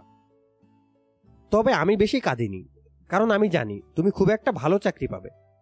কারণ আমি নামাজ পড়ে দোয়া করেছি। বাবা, আমি নামাজ পড়া শিখছি। ছোট আপা বলেছে, আত্মাহিয়াতু ছাড়া নামাজ হয় না। ওই দোয়াটা এখনও মুখস্থ হয় নাই। এখন মুখস্থ করছি। মুখস্থ হলে আবার তোমার চাকরির জন্য দোয়া করব। বাবা, মার শরীর খুব খারাপ। এত খারাপ যে তুমি যদি মাকে দেখো, চিনতে পারবে না। তুমি তাড়াতাড়ি চলে এসো, বাবা। ইতি তোমার অতি আদরের ছোট মেয়ে, Jaheda Begum, class six, roll number এক। চিঠি পড়েছেন হিমু ভাই? জি। মেয়েটা পাগলি আছে। চিঠির শেষে সবসময় কোন ক্লাস রোল নাম্বার কত লিখে দিবে। ফার্স্ট হয়তো এজন্যই বোধহয় লিখতে ভালো লাগে। আমি বললাম, ভালো লাগারই কথা। উনি বললেন, দুটা বানান ভুল করেছে, লক্ষ্য করেছেন? খোঁজ আর মুখস্থ। মুখস্থ দীর্ঘ উকার দিয়ে লিখেছে, কাছে থাকি না, কাছে থাকলে যত্ন করে পড়াতাম। সন্ধ্যাবেলা নিজের ছেলে মেয়েদের পড়াতে বসার আনন্দের কি কোনো তুলনা আছে? তুলনা নেই, সবই কপাল। বদরুল সাহেবের চোখে পানি এসে গেছে। তিনি চোখের পানি মুছছেন। যতই মুছছেন, ততই তার চোখে পানি আসছে। বদরুল সাহেব, জি হিমু ভাই, আগামীকাল পাঁচটার সময় আপনার ইয়াকুব সাহেবের কাছে যাবার কথা না? জি। আমি বললাম, আমি ঠিক চারটা চল্লিশ মিনিটে এসে আপনাকে নিয়ে যাব। আমিও যাব আপনার সঙ্গে। আপনার বন্ধু আবার আমাকে দেখে রাগ করবে না তো? উনি বললেন, জি না, রাগ করবে কেন? রাগ করার কি আছে? সে যেমন আমার বন্ধু, আপনিও সেরকম আমার বন্ধু। আপনি সঙ্গে থাকলে ভালো লাগবে। চাকরির সংবাদ একসঙ্গে পাবো। দুঃখ ভাগাভাগি করতে ভালো লাগে না ভাই সাহেব। কিন্তু আনন্দ ভাগাভাগি করতে ভালো লাগে। ঠিক বলেছেন। দুপুরে কিছু খেয়েছেন? উনি বলেন জি না। আসুন, ভাত খেয়ে আসি। বদরুল সাহেব বললেন, কিছু খেতে ইচ্ছা করছে না হিমু ভাই। এমনিতেই মেয়ের চিঠি পড়ে মনটা খারাপ। তার উপর এমন ঘটনা ঘটেছে, মনটা ভেঙে গেছে। কি ঘটনা? উনি বললেন, বলতে লজ্জা পাচ্ছি হিমু ভাই। আমি বললাম, লজ্জা পেলে বলার দরকার নেই। উনি আবার বলেন না, আপনার কাছে কোনো লজ্জা নেই। আপনি শুনুন ফার্মগেটে গিয়েছি, হঠাৎ দেখি রশিদ, আব্দুর রশিদ, নগ্ন, শুধু কোমরে একটা গামছা। এর তার কাছে যাচ্ছে আর বলছে, একটা লুঙ্গি কিনে দিতে। আমি বললাম, আপনার সঙ্গে কথা হয়েছে? জি না, ও যেন আমাকে দেখতে না পায়, এই জন্য পালিয়ে চলে এসেছি। তারপর নিজের একটা লুঙ্গি, একটা শার্ট নিয়ে আবার গেলাম। তাকে পাইনি। মানুষের কি অবস্থা দেখেছে নিমু ভাই? জি, দেখলাম। ইয়াকুবের কাছে ওর চাকরির কথা বলব বলে ভাবছি। আমি বললাম, আগে নিজেরটা হোক, তারপর বলবেন। উনি বললেন, রশিদকে দেখে এত মন খারাপ হয়েছে? আমি বললাম, আপনি তাহলে দুপুরে কিছু খাবেন না। জি না। তাহলে আমি উঠি। আগামীকাল চাকরির খবরটা নিয়ে আমরা এক কাজ করব। সরাসরি আপনার দেশের বাড়িতে চলে যাব। সত্যি যাবেন হিমু ভাই? যাব। উনি বললেন, আপনার ভাবির শরীরটা খারাপ। আপনাকে যে চারটা ভালো মন্দ রেঁধে খাওয়াবে, সেই উপায় নেই। আমি বললাম, শরীর ঠিক করিয়ে ভালো মন্দ রাঁধিয়ে খেয়ে তারপর আসব। ভাবি, সবচেয়ে ভালো রাঁধে কোন জিনিসটা বলুন তো? বদরুল সাহেব বললেন, গরুর গোস্তের একটা রান্না সে জানে, অপূর্ব। মেথি বাটা দিয়ে রাঁধে। পুরো একদিন সিরকা, আদা এবং রসুনের রসে মাংস ডুবিয়ে রাখে। তারপর খুব অল্প আছে, সারাদিন ধরে জাল হয়। বাইরে থেকে এক ফোঁটা পানি দেওয়া হয় না। কি যে অপূর্ব জিনিস ভাই সাহেব। আমি বললাম, ওই মেথির রান্নাটা ভাবিকে দিয়ে রাঁধাতে হবে। অবশ্যই অবশ্যই। পোনা মাছ যদি পাওয়া যায়, তাহলে আপনাকে এমন এক জিনিস খাওয়াবো, এই জীবনে ভুলবেন না। কচি সজনে পাতা বেটে পোনা মাছের সঙ্গে রাখতে হয়। কোনো মশলা না, কিছু না। দুটা কাঁচামরিচ, এক কোয়া রসুন, একটু পেঁয়াজ। এই দেখুন, বলতে বলতে জিভে জল এসে গেল। আমি বললাম, জিভে পানি যখন এসে গেছে, চলুন, খেয়ে আসি। জি আচ্ছা চলুন। আপনি দেশে যাবেন ভাবতে এত ভালো লাগছে। মেস থেকে বেরোবার মুখে ম্যানেজার হায়দার আলী খা বললেন, স্যার, আপনি মেসে ছিলেন না। আপনার কাছে ওই মেয়েটা দুইবার এসেছিল। ইরা? জি, ইরা। ওনার বাসায় যেতে বলেছে, খুব দরকার। আমি বললাম, জানি, আমার সঙ্গে ওই মেয়ের দেখা হয়েছে। ওই মেয়ে যদি আবার আসে, বলবেন গেট লস্ট স্যার, কি বলব? বলবেন গেট লস্ট কঠিন গলায় বলবেন। জি আচ্ছা। হায়দার আলী খা পিরিচে চা খাচ্ছিল। আবারও সারা শরীরে চা ফেলে দিল। এই মানুষটা আমাকে এত ভয় পায় কেন, কে জানে? রাতের অনিদ্রাজনিত ক্লান্তি, দুশ্চিন্তা ও আতঙ্ক ভোরবেলা একটা হট শাওয়ার দিয়ে রেশমাখালা দূর করে দেন। গোসলের পর তিনি পরচুলাটা মাথায় দেন।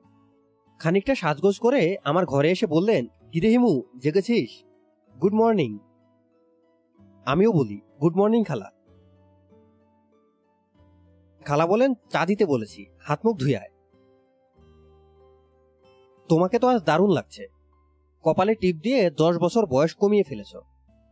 এখন তোমাকে দেখে মনে হচ্ছে তোমার বয়স বাহান্ন। খালা অত্যন্ত বিরক্ত হয়ে বললেন, আমার বয়স তো আসলেই বাহান্ন। ও, সরি। হিমু, তোর ঠাট্টা ফাজলাইম আমার ভালো লাগে না। সাজগোজ সামান্য করি, তাতে কি? দুদিন পরে তো মরেই যাব। কবরে গিয়ে তো সাজতে পারব না। কবরে তোরা তো আর ক্রিম, লিপস্টিক দিয়ে আসবি না। আমি বললাম, সেটা খাঁটি কথা। খালা বললেন, বয়সকালে সাজতে পারিনি। এমন এক লোকের হাতে পড়েছিলাম যার কাছে সাজা না সাজা এক। তাকে একবার ভালো একটা ক্রিম আনতে বলেছিলাম। সে দেশি তিব্বত ক্রিম নিয়ে চলে এসেছে। তারপরেও আফসোস, এত নাকি দাম। আমি বললাম, এখন তো পুষিয়ে নিচ্ছ। তা নিচ্ছি। আয়, চা খাবি। আজ ইংলিশ ব্রেকফাস্ট। আমি বললাম, চমৎকার। চায়ের টেবিলে রেশমা খালাকে বললাম, খালা, অদ্য শেষ সকাল। খালা বললেন, তার মানে কি? তার মানে হচ্ছে, নাস্তা খেয়ে আমি ফুটছি। ফুটছি মানে কি? আমি বললাম, ফুটছি মানে বিদায় হচ্ছি। লম্বা লম্বা পা ফেলে পকার পার আশ্চর্য কথা, চলে যাবি কেন? এখানে কি তোর কোনো অসুবিধা হচ্ছে? আমি বললাম, কোনোই অসুবিধা হচ্ছে না, বরং সুবিধা হচ্ছে। আমার ভুরি গজিয়ে গেছে। মেদভুরি কি করি ওয়ালাদের খুঁজে বের করতে হবে? ঠাট্টা করবি না হিমু, খবরদার ঠাট্টা না। আমি মোটেও ঠাট্টা করছি না, খালা। চা খেয়েই আমি ফুটবো। খালা, বিষয় নিয়ে আমার দিকে তাকিয়ে রইলেন। চায়ের কাপে চুমুক দিয়ে বললেন, আমার এই ভয়ঙ্কর অবস্থা দেখেও তোর দয়া হচ্ছে না। রাতে এক ফোঁটা ঘুমোতে পারি না। ওই বদমাস লোকটার যন্ত্রণায় মাঝে মাঝে ছাদ থেকে লাফিয়ে পড়ে মরে যেতে ইচ্ছা করে। আর তুই চলে যাবি। আমি অবাক হয়ে বললাম, খালু সাহেব কি কালো এসেছিল? গতকাল তো তার আসার কথা না। খালা বললেন, গতকাল আসার কথা না মানে? তুই জানলি কি করে তার আসার কথা না? আমি বললাম, আমার সঙ্গে কথা হয়েছে। খালা হতমব্য হয়ে বললেন, তোর সঙ্গে কথা হয়েছে? হুম। হু হা করিস না, ঠিক মতো বল। তুই দেখেছিস? হুম। আবার হু? আরেকবার হু বললে কেতলির সবচা মাথায় ঢেলে দেব। কখন দেখা হলো? আমি বললাম কাল রাত নটার দিকে। বলিস কি? তুমি রাতে খাওয়ার জন্য ডাকলে আমি ঘর থেকে বেরোবো স্যান্ডেল খোঁজার জন্য নিচু হয়ে দেখি উনি ঘাপটি মেরে খাটের নিচে বসে আছেন। খালা বললেন তোর খাটের নিচে ও বসবে কীভাবে? তোর খাটটা হলো বক্স খাট। বক্স খাটের আবার নিচ কি? আমি বললাম ঠিক নিচে না। বলতে ভুল করেছি খাটের সাইডে। গায়ে কাপড় চোপড় ছিল? হুম তুই দেখে ভয় পেলি না? আমি বললাম ভয় পাবো কেন? জীবিত অবস্থায় ওনার সঙ্গে আমার ভালো খাতির ছিল। একবার হেঁটে হেঁটে সদরঘাটের দিকে যাচ্ছি। তিনি তার প্রাইভেট রিক্সায় যাচ্ছিলেন। আমাকে দেখে রিক্সা থামিয়ে তুলে নিলেন। পথে এক জায়গায় আখের শরবত বিক্রি হচ্ছিল। রিক্সা থামিয়ে আমরা আখের শরবত খেলাম। আর একটু এগিয়ে দেখি ডাব বিক্রি করছে। রিক্সা থামিয়ে দুজন ডাব খেলাম। তারপর খালু সাহেব আইসক্রিম কিনলেন। খেতে খেতে আমরা তিনজন যাচ্ছিলাম। খালা বললেন, তিনজন হলো কীভাবে? আমি বললাম রিক্সাওয়ালাও খাচ্ছিল। তিনজন মিলে রীতিমতো এক উৎসব। বুঝলে খালা? তখনই বুঝলাম উনি একজন অসাধারণ মানুষ, প্রায় মহাপুরুষ পর্যায়ের। ব্যবসায়ীরাও মহাপুরুষ হতে পারে কোনোদিন ভাবিনি। খালা বললেন, তুই এক কথা থেকে আরেক কথায় চলে যাচ্ছিস। আসল কথা বল। খাটের নিচে ও বসেছিল। আমি বললাম, খাটের নিচে না, সাইডে। তারপর আমি বললাম, খালু সাহেব, কেমন আছেন? সে কি বলল? কিছু বললেন না। মনে হলো লজ্জা পেলেন। তখন আমি বেশ রাগ রাগ ভাব নিয়ে বললাম, আপনার মতো একটা ভদ্রলোক, মেয়ে ছেলেকে ভয় দেখাচ্ছেন। এটা কি ঠিক হচ্ছে? ভয় দেখানোর মধ্যেও তো শালীনতা, ভদ্রতা আছে। নেংটু হয়ে ভয় দেখাচ্ছেন। তাও নিজের স্ত্রীকে। সি সি। তুই কি সত্যি এসব বলেছিস? হ্যাঁ বললাম। উনি আমার কথায় লজ্জা পেলেন খুব। মাথা নিচু করে ফেললেন। আমার তখন মনটা একটু খারাপ হলো। আমি বললাম, এসব করছেন কেন? খালা বললেন, সে কি বলল? আমি বললাম, কথাবার্তা তার খুব পরিষ্কার না, অস্পষ্ট। কিছু বোঝা যায়, কিছু বোঝা যায় না। তবু যা বুঝেছি, তিনি বললেন, তোর খালাকে শিক্ষা দেওয়ার জন্য এসব করছি। শিক্ষা হয়ে গেলে আর করব না। রেশমা খালা ফস করে বললেন, শিক্ষা? কিসের শিক্ষা? আমি কি করেছি যে সে আমাকে শিক্ষা দেবে? সারা জীবন যন্ত্রণা করেছে। মরার পরেও যন্ত্রণা দিচ্ছে। আর কিছু না। লোকটা ছিল হার বদমাস আমিও খালু সাহেবকে এই কথাই বললাম। শুধু বদমাসটা বললাম না। তখন খালু সাহেব বললেন, তুমি আসল ঘটনা জানো না। তোমার খালা আমাকে বিষ খাইয়েছিল। রেশমা খালা বললেন, এত বড় মিথ্যা কথা আমার নামে? এত সাহস? ব্যথায় তখন ওর দম যায় যায় অবস্থা। আমার মাথা ঠিক নেই। দৌড়ে ওষুধ নিয়ে এনে খাওয়ালাম। আমি বললাম, খালু সাহেব বললেন, যেটা খাওয়ানোর কথা সেটা না খাইয়ে ভুলটা খাইয়েছ। পিঠে মালিশের ওষুধ দু চামচ খাইয়ে দিয়েছ। খালা বললেন, ইচ্ছা করে তো খাওয়াইনি। ভয়ে আমার মাথা এলো বেলো আমিও খালু সাহেবকে তাই বললাম। আমি বললাম, এটা অনিচ্ছাকৃত একটা ভুল। রেশমা খালা মানুষ খুন করার মতো মহিলাই না, অতি দয়ালু মহিলা। খালা বললেন, এটা শুনে সে কি বলল? ঠিক ঠিক করে অনেকক্ষণ হাসল। তারপর আমি বললাম, এখনও আপনার প্রতি খালার গভীর ভালোবাসা। আপনার স্মৃতি রক্ষার্থে Ganimiya institute of modern art করবে। খালা বললেন, শুনে কি বলল? আমি বললাম, শুনে বলল, এইসব যদি করে, তাহলে লাথি মেরে মাগির কোমর ভেঙে ফেলব। ভূত হবার পর খালু সাহেবের ভাষার খুবই অবনতি হয়েছে। স্ত্রীকে মাগি বলা জীবিত অবস্থায় ওনার জন্য অকল্পনীয় ছিল।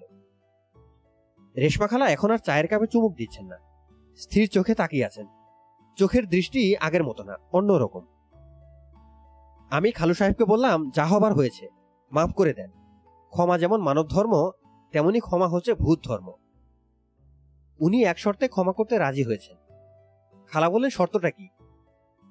শর্তটা হচ্ছে, তুমি তার সমস্ত বিষয় সম্পত্তি দান খরচ করবে, স্কুল, কলেজে দেবে, এতিমখানা করবে, তার দরিদ্র সব আত্মীয় স্বজনদের সাহায্য করবে, তাহলেই তিনি আর তোমাকে বিরক্ত করবেন না। হিমু, জি খালা, তুই অসম্ভব বুদ্ধিমান, তুই কিছুই দেখিসনি, কারও সঙ্গেই তোর কথা হয়নি, পুরোটা আমাকে বানিয়ে বানিয়ে বলছিস, অন্ধকারে ঢিল ছুঁড়েছিলি, ঢিল লেগে গেছে। তোর খালু যেমন বোকা ছিল, আমিও ছিলাম বোকা। শুধু ছিলাম না এখনও আছি। কথা দিয়ে তুই আমাকে প্যাচে ফেলেছিস। তোর ধারণা, তোর কথা শুনে তার কোটি কোটি টাকা আমি দান খরাত করে নষ্ট করব। রাতে ভূত হয়ে আমাকে ভয় দেখায়, তাতে কি হয়েছে? দেখাক যত ইচ্ছা। বদমাসের বদমাস আমি বললাম, এখন রাতে ভয় দেখাচ্ছেন, তারপর দিনেও দেখাবেন। আমাকে সেরকমই হিন্টস দিলেন। খালা বললেন, বেশি চালাকি করতে যাস না হিমু। তোর চালাকির আমি পরোয়া করি না। খবরদার, তোকে যেন আর কোনোদিন এ বাড়ির আশেপাশে না দেখি। আর দেখবে না খালা, আমি এই যে ফুটবো, জন্মের মতোই ফুটবো। খালা, শোনো, খালু সাহেবের সঙ্গে দীর্ঘ কথাবার্তার যে বর্ণনা আমি দিলাম, তার পুরোটাই বানানো। তবে ওনাকে আমি কিন্তু দেখেছি। চুপ থাক হারামজাদা। বিশ্বাস করুন ওনাকে দেখেছি। এবং আপনি যে ওনাকে মেরে ফেলেছেন, এটা উনি ইশারায় আমাকে বোঝালেন। উনি কোনো কথা বলেননি। ভূতদের সম্ভবত কথা বলার ক্ষমতা থাকে না। চুপ হারামজাদা শোরের বাচ্চা, চুপ। রেশমা খালা ভয়ানক হইচই শুরু করলেন। বাবুর্চি, দারোয়ান, মালি সবাই ছুটে এলো। রেশমা খালা রাগে থরথর করে কাঁপতে কাঁপতে বললেন, এই চোরটাকে লাথি মেরে বের করে দাও। রেশমাখালার কর্মচারীরা ম্যাডামের আদেশ অক্ষরে অক্ষরে পালন করল। শুধু লাথিটা দিল না। লাথির বদলে এমন গলা ধাক্কা দিল যে রাস্তায় উল্টে পড়তে পড়তে কোনো মতে রক্ষা পেলাম। খালার বাড়িতে আমার রেক্সিনের একটা ব্যাগ রয়ে গেল। ব্যাগের ভেতর আমার ইহজাগতিক যাবতীয় সম্পদ। দুটা শার্ট, একটা খুব ভালো কাশ্মীরি শাল। শালটা রূপা আমাকে জন্মদিনে দিয়েছিল। আমি হতদরিদ্র মানুষ হলেও বুকে হাত দিয়ে একটা কথা বলতে পারি। ঢাকা শহরে এমন দামি শাল আর কারোরই নেই। গলা ধাক্কার ভেতর দিয়ে যে দিনটা শুরু হয়েছে, সেই দিনের শেষটা কেমন হবে ভাবতে আতঙ্ক লাগে। বিকেলে বদরুল সাহেবকে নিয়ে ইয়াকুব নামক ইন্ডাস্ট্রিয়ালিস্টের কাছে যাবার কথা। সেখানে কোন নাটক হবে কে জানে? রূপার সঙ্গে আজ সকালের মধ্যেই আমার দেখা করা দরকার। একমাত্র সেই পারে একদিনের নোটিসে বদরুল সাহেবের জন্য চাকরির ব্যবস্থা করতে।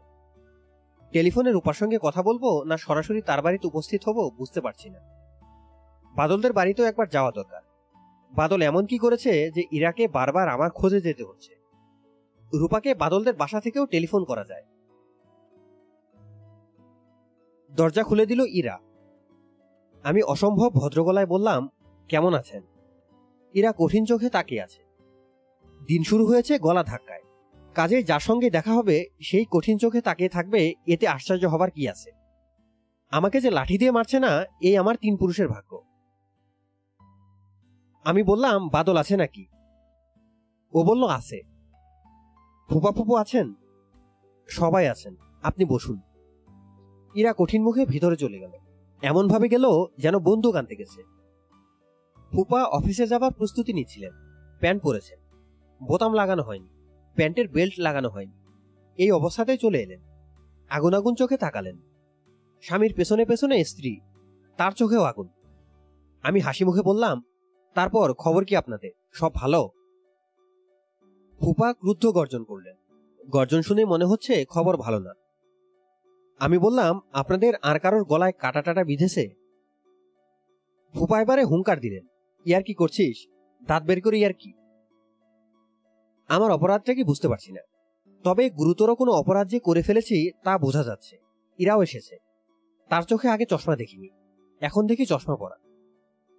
ফুপু বললেন, তোকে যে এতবার খবর দেওয়া হচ্ছে আসার জন্য, সেটা গায়ে লাগছে না? তোকে কি হাতি বাটি আনতে হবে? আমি বললাম, এলাম তো। ফুপু বললেন, এসে তো উদ্ধার করে ফেলেছিস।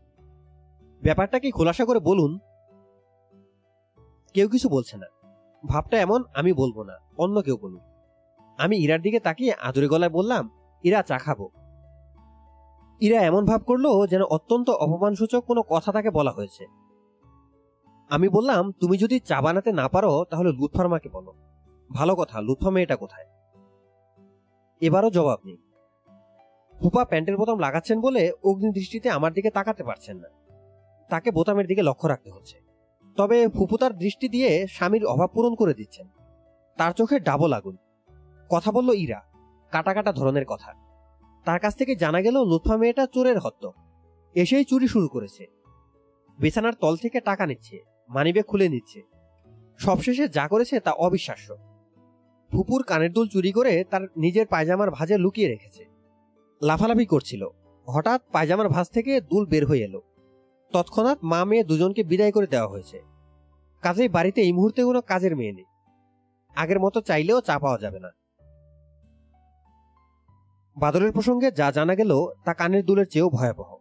সে গত দশ দিন হলো ইউনিভার্সিটিতে যাচ্ছে না। দরজা বন্ধ করে ধ্যান করছে। আমি মধুর ভঙ্গিতে ফুপার দিকে তাকিয়ে বললাম, ধ্যান করা তো গুরুতর অপরাধের পর্যায়ে পড়ে না। আপনারা এত আপসেট কেন? ফুপা বললেন, মুগুর দিয়ে এমন বাড়ি দেব যে সবকটা দাঁত খুলে চলে আসবে। ধ্যান করা শেখায়। সাহস কত বড়। যা ধ্যান কীভাবে করছে নিজের চোখে দেখায়। আমি বললাম, কীভাবে ধ্যান করছে? ফুপা বললেন জামা কাপড় খুলে ধ্যান করছে। হারামজাদা দশ দিন ধরে বিছানার উপর নেংটো হয়ে বসে আছে। সে কি? ফুপা বললেন, আবার বলে সে কি? তুই নাকি বলেছিস নেংটো হয়ে ধ্যান করতে। ধ্যান করা কাকে বলে, তোকে আমি শেখাবো। বন্দুক দিয়ে আজ তোকে গুলি করে মেরে ফেলব। গুরুদেব এসেছে, ধ্যান শেখায়। ফুপু বললেন, তুমি এত হইচই করো না, তোমার প্রেশারের সমস্যা আছে। তুমি অফিসে চলে যাও, যা বলার আমি বলছি। ফুপা বললেন, অফিস তোলায় যাক। আমি হিমুকে সত্যি সত্যি গুলি করে মেরে তারপর অফিসে যাব। গুরুদেবগিরি বের করে দেব। ইরা বলল, হইচই করে তো লাভ হবে না, ব্যাপারটা ভালো মীমাংসা হওয়া দরকার।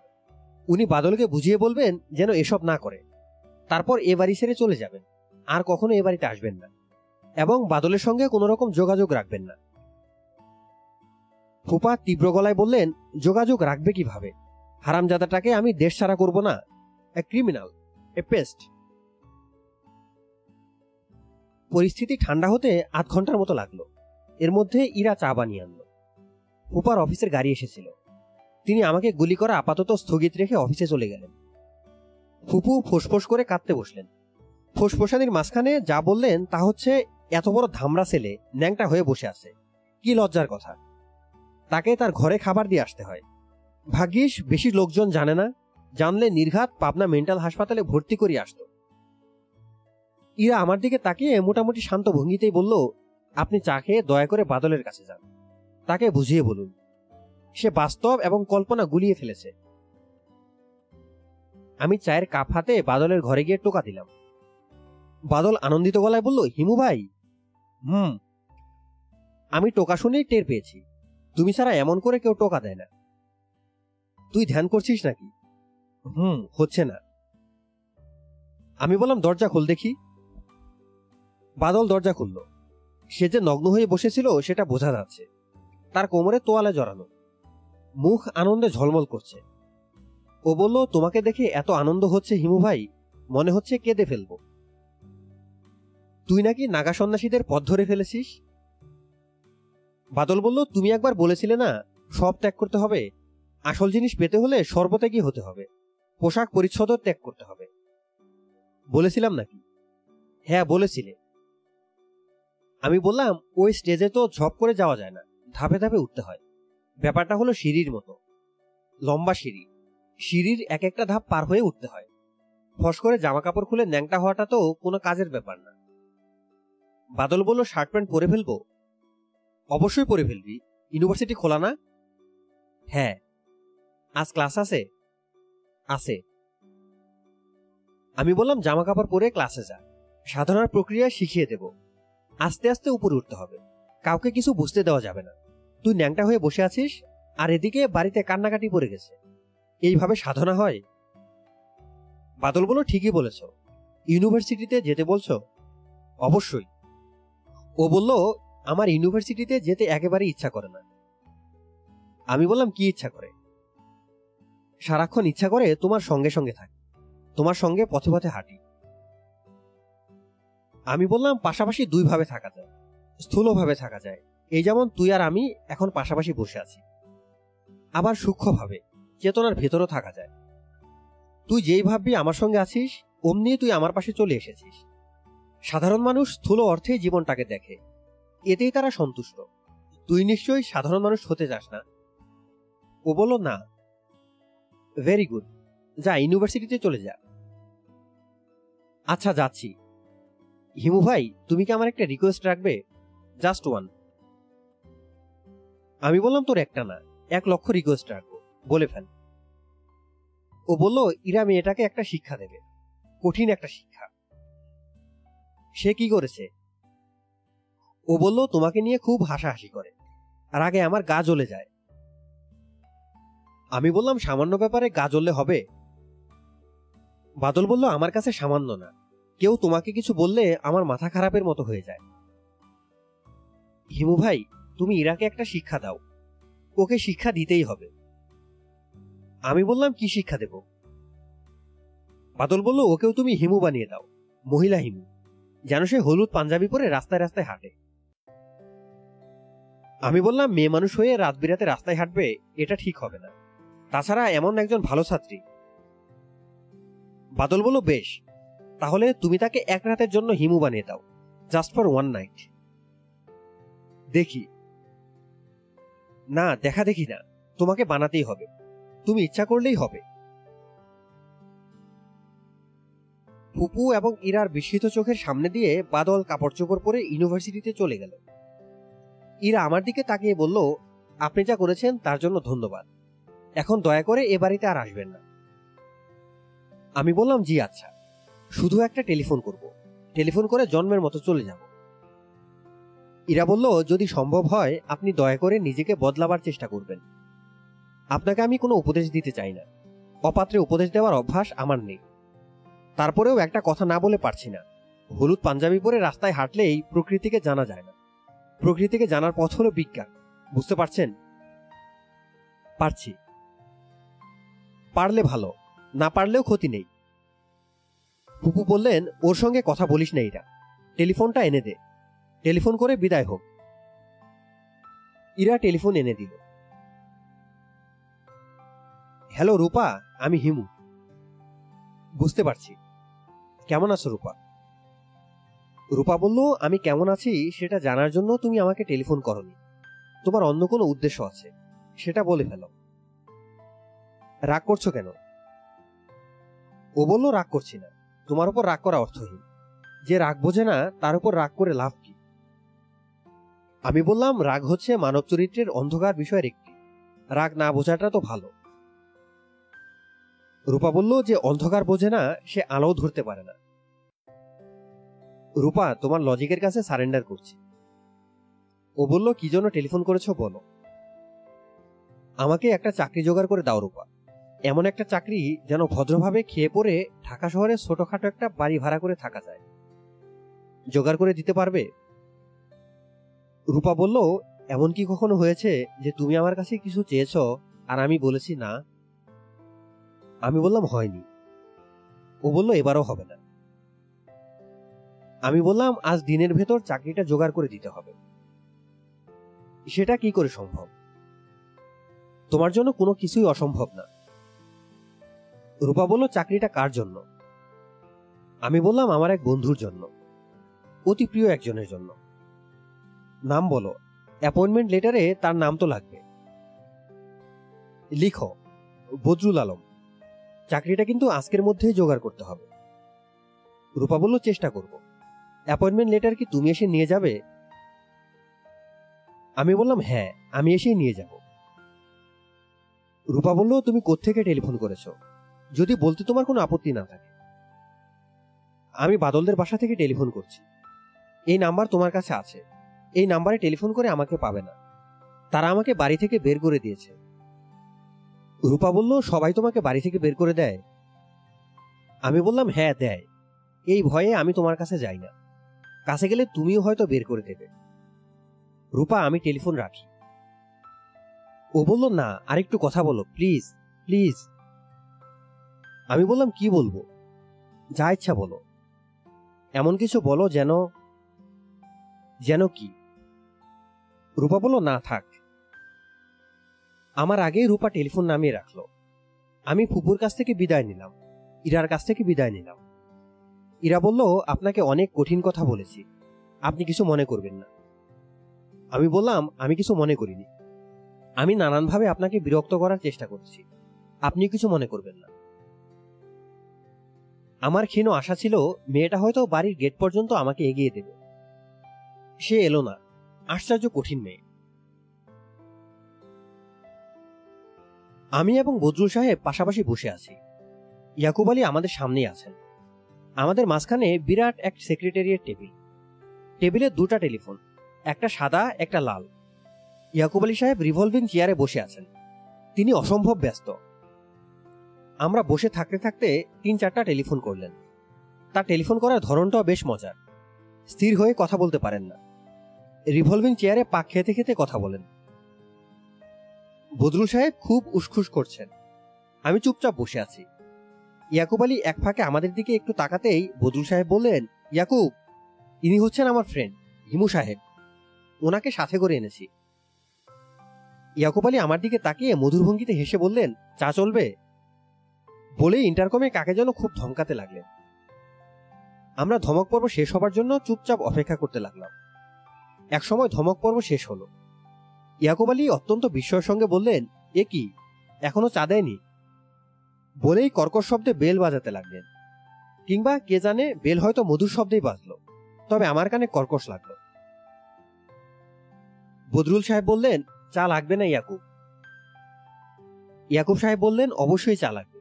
তুমি তোমার বন্ধু নিয়ে এসেছ। First meeting. চা লাগবে না মানে? তারপর বলো, কি ব্যাপার? বদরুল অস্বস্তির সঙ্গে বলল, তুমি আজ আসতে বলেছিলে। ও আচ্ছা আসতে বলেছিলাম। আমার একটা চাকরির ব্যাপারে। তুমি বলেছিলে ব্যবস্থা করবে।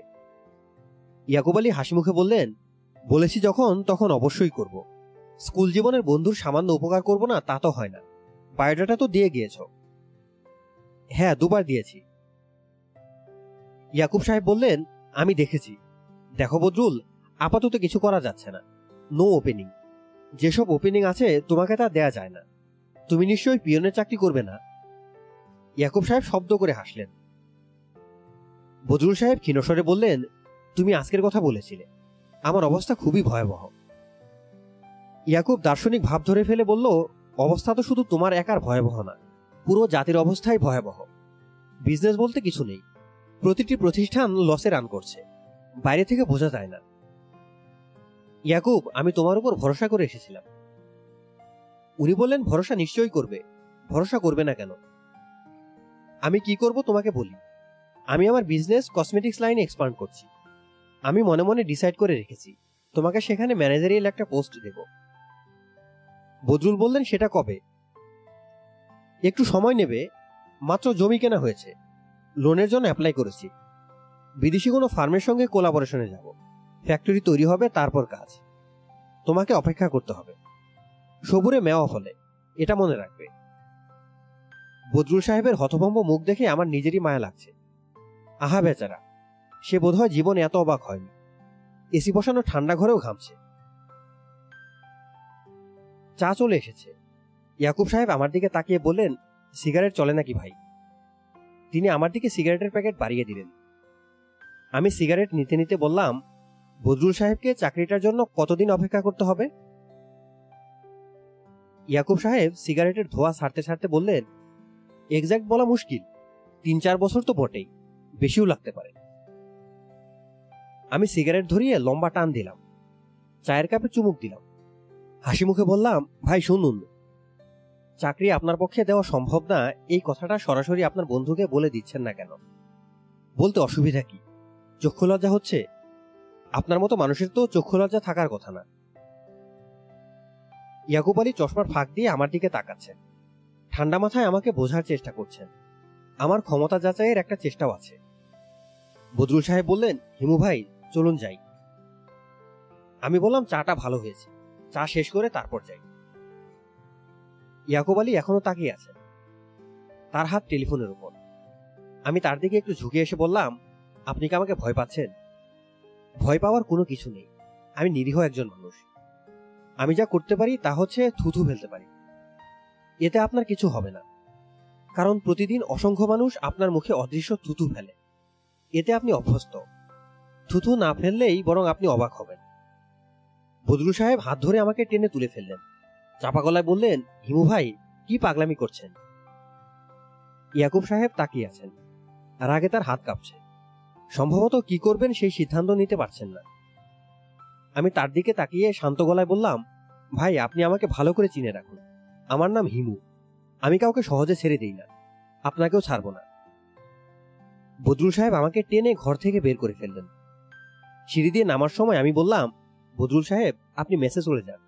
আমি একটা কাজ সেরে মেসে আসছি। তারপর দুজন একসঙ্গে আপনার দেশে রওনা হয়ে যাব।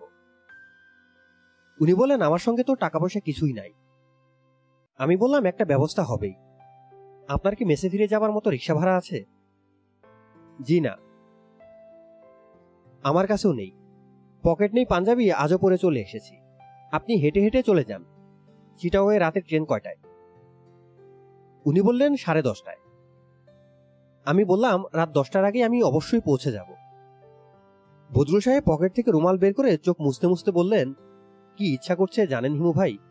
ইচ্ছা করছে একটা চলন্ত ট্রাকের নিচে লাভ দিয়ে পড়ে যায় আমি বললাম, ট্রাকের সামনে লাভ দিয়ে পড়তে হবে না। আপনি মেসে চলে যান, আমি আসছি। হিমু ভাই, আমার কোথাও যেতে ইচ্ছা করছে না। আমি লক্ষ্য করলাম ভদ্রলোক সত্যি হাঁটতে পারছেন না। পা কাঁপছে। মাতালের মতো করে পা ফেলছেন। আমি বললাম, চলুন, আপনাকে মেসে পৌঁছে দিয়ে তারপর চাই আমার কাজটা সেরে আসি। হাত ধরুন তো দেখি। বদরুল সাহেব বললেন, দেশে গিয়ে আমি আমার স্ত্রীকে কি বলব? মেয়েগুলিকে কি বলব? আমি বললাম, কিছু বলতে হবে না। এদের জড়িয়ে ধরবেন। এতেই তারা খুশি হবে। ভাই, চোখ মুসুন তো। আমি বদরুল সাহেবকে মেসে নামিয়ে দিয়ে গেলাম রূপার কাছে। আমি নিশ্চিত সে একটা ব্যবস্থা করে রেখেছে। আমি তার কাছ থেকে অ্যাপয়েন্টমেন্ট লেটারটা নেব। হাজারখানিক টাকা নেব। কিছু মিষ্টি কিনবো। বদরুল সাহেবের ছোট মেয়েটার জন্য একটা বাংলা ডিকশনারি কিনবো। মেয়েটা বড্ড বানান ভুল করে। মুখস্থর মতো সহজ বানান ভুল করলে চলবে কেন? এইসব উপহার নিয়ে রাতের ট্রেনে রওনা হব বন্ধুর বাড়িতে। বন্ধুপত্নীর মেথি দিয়ে রান্না করা মাংস খেতে হবে।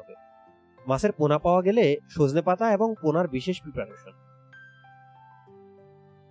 রূপাকে বাড়িতে পেলাম না। সে কোথায় কেউ বলতে পারল না। কখন ফিরবে তাও কেউ জানে না।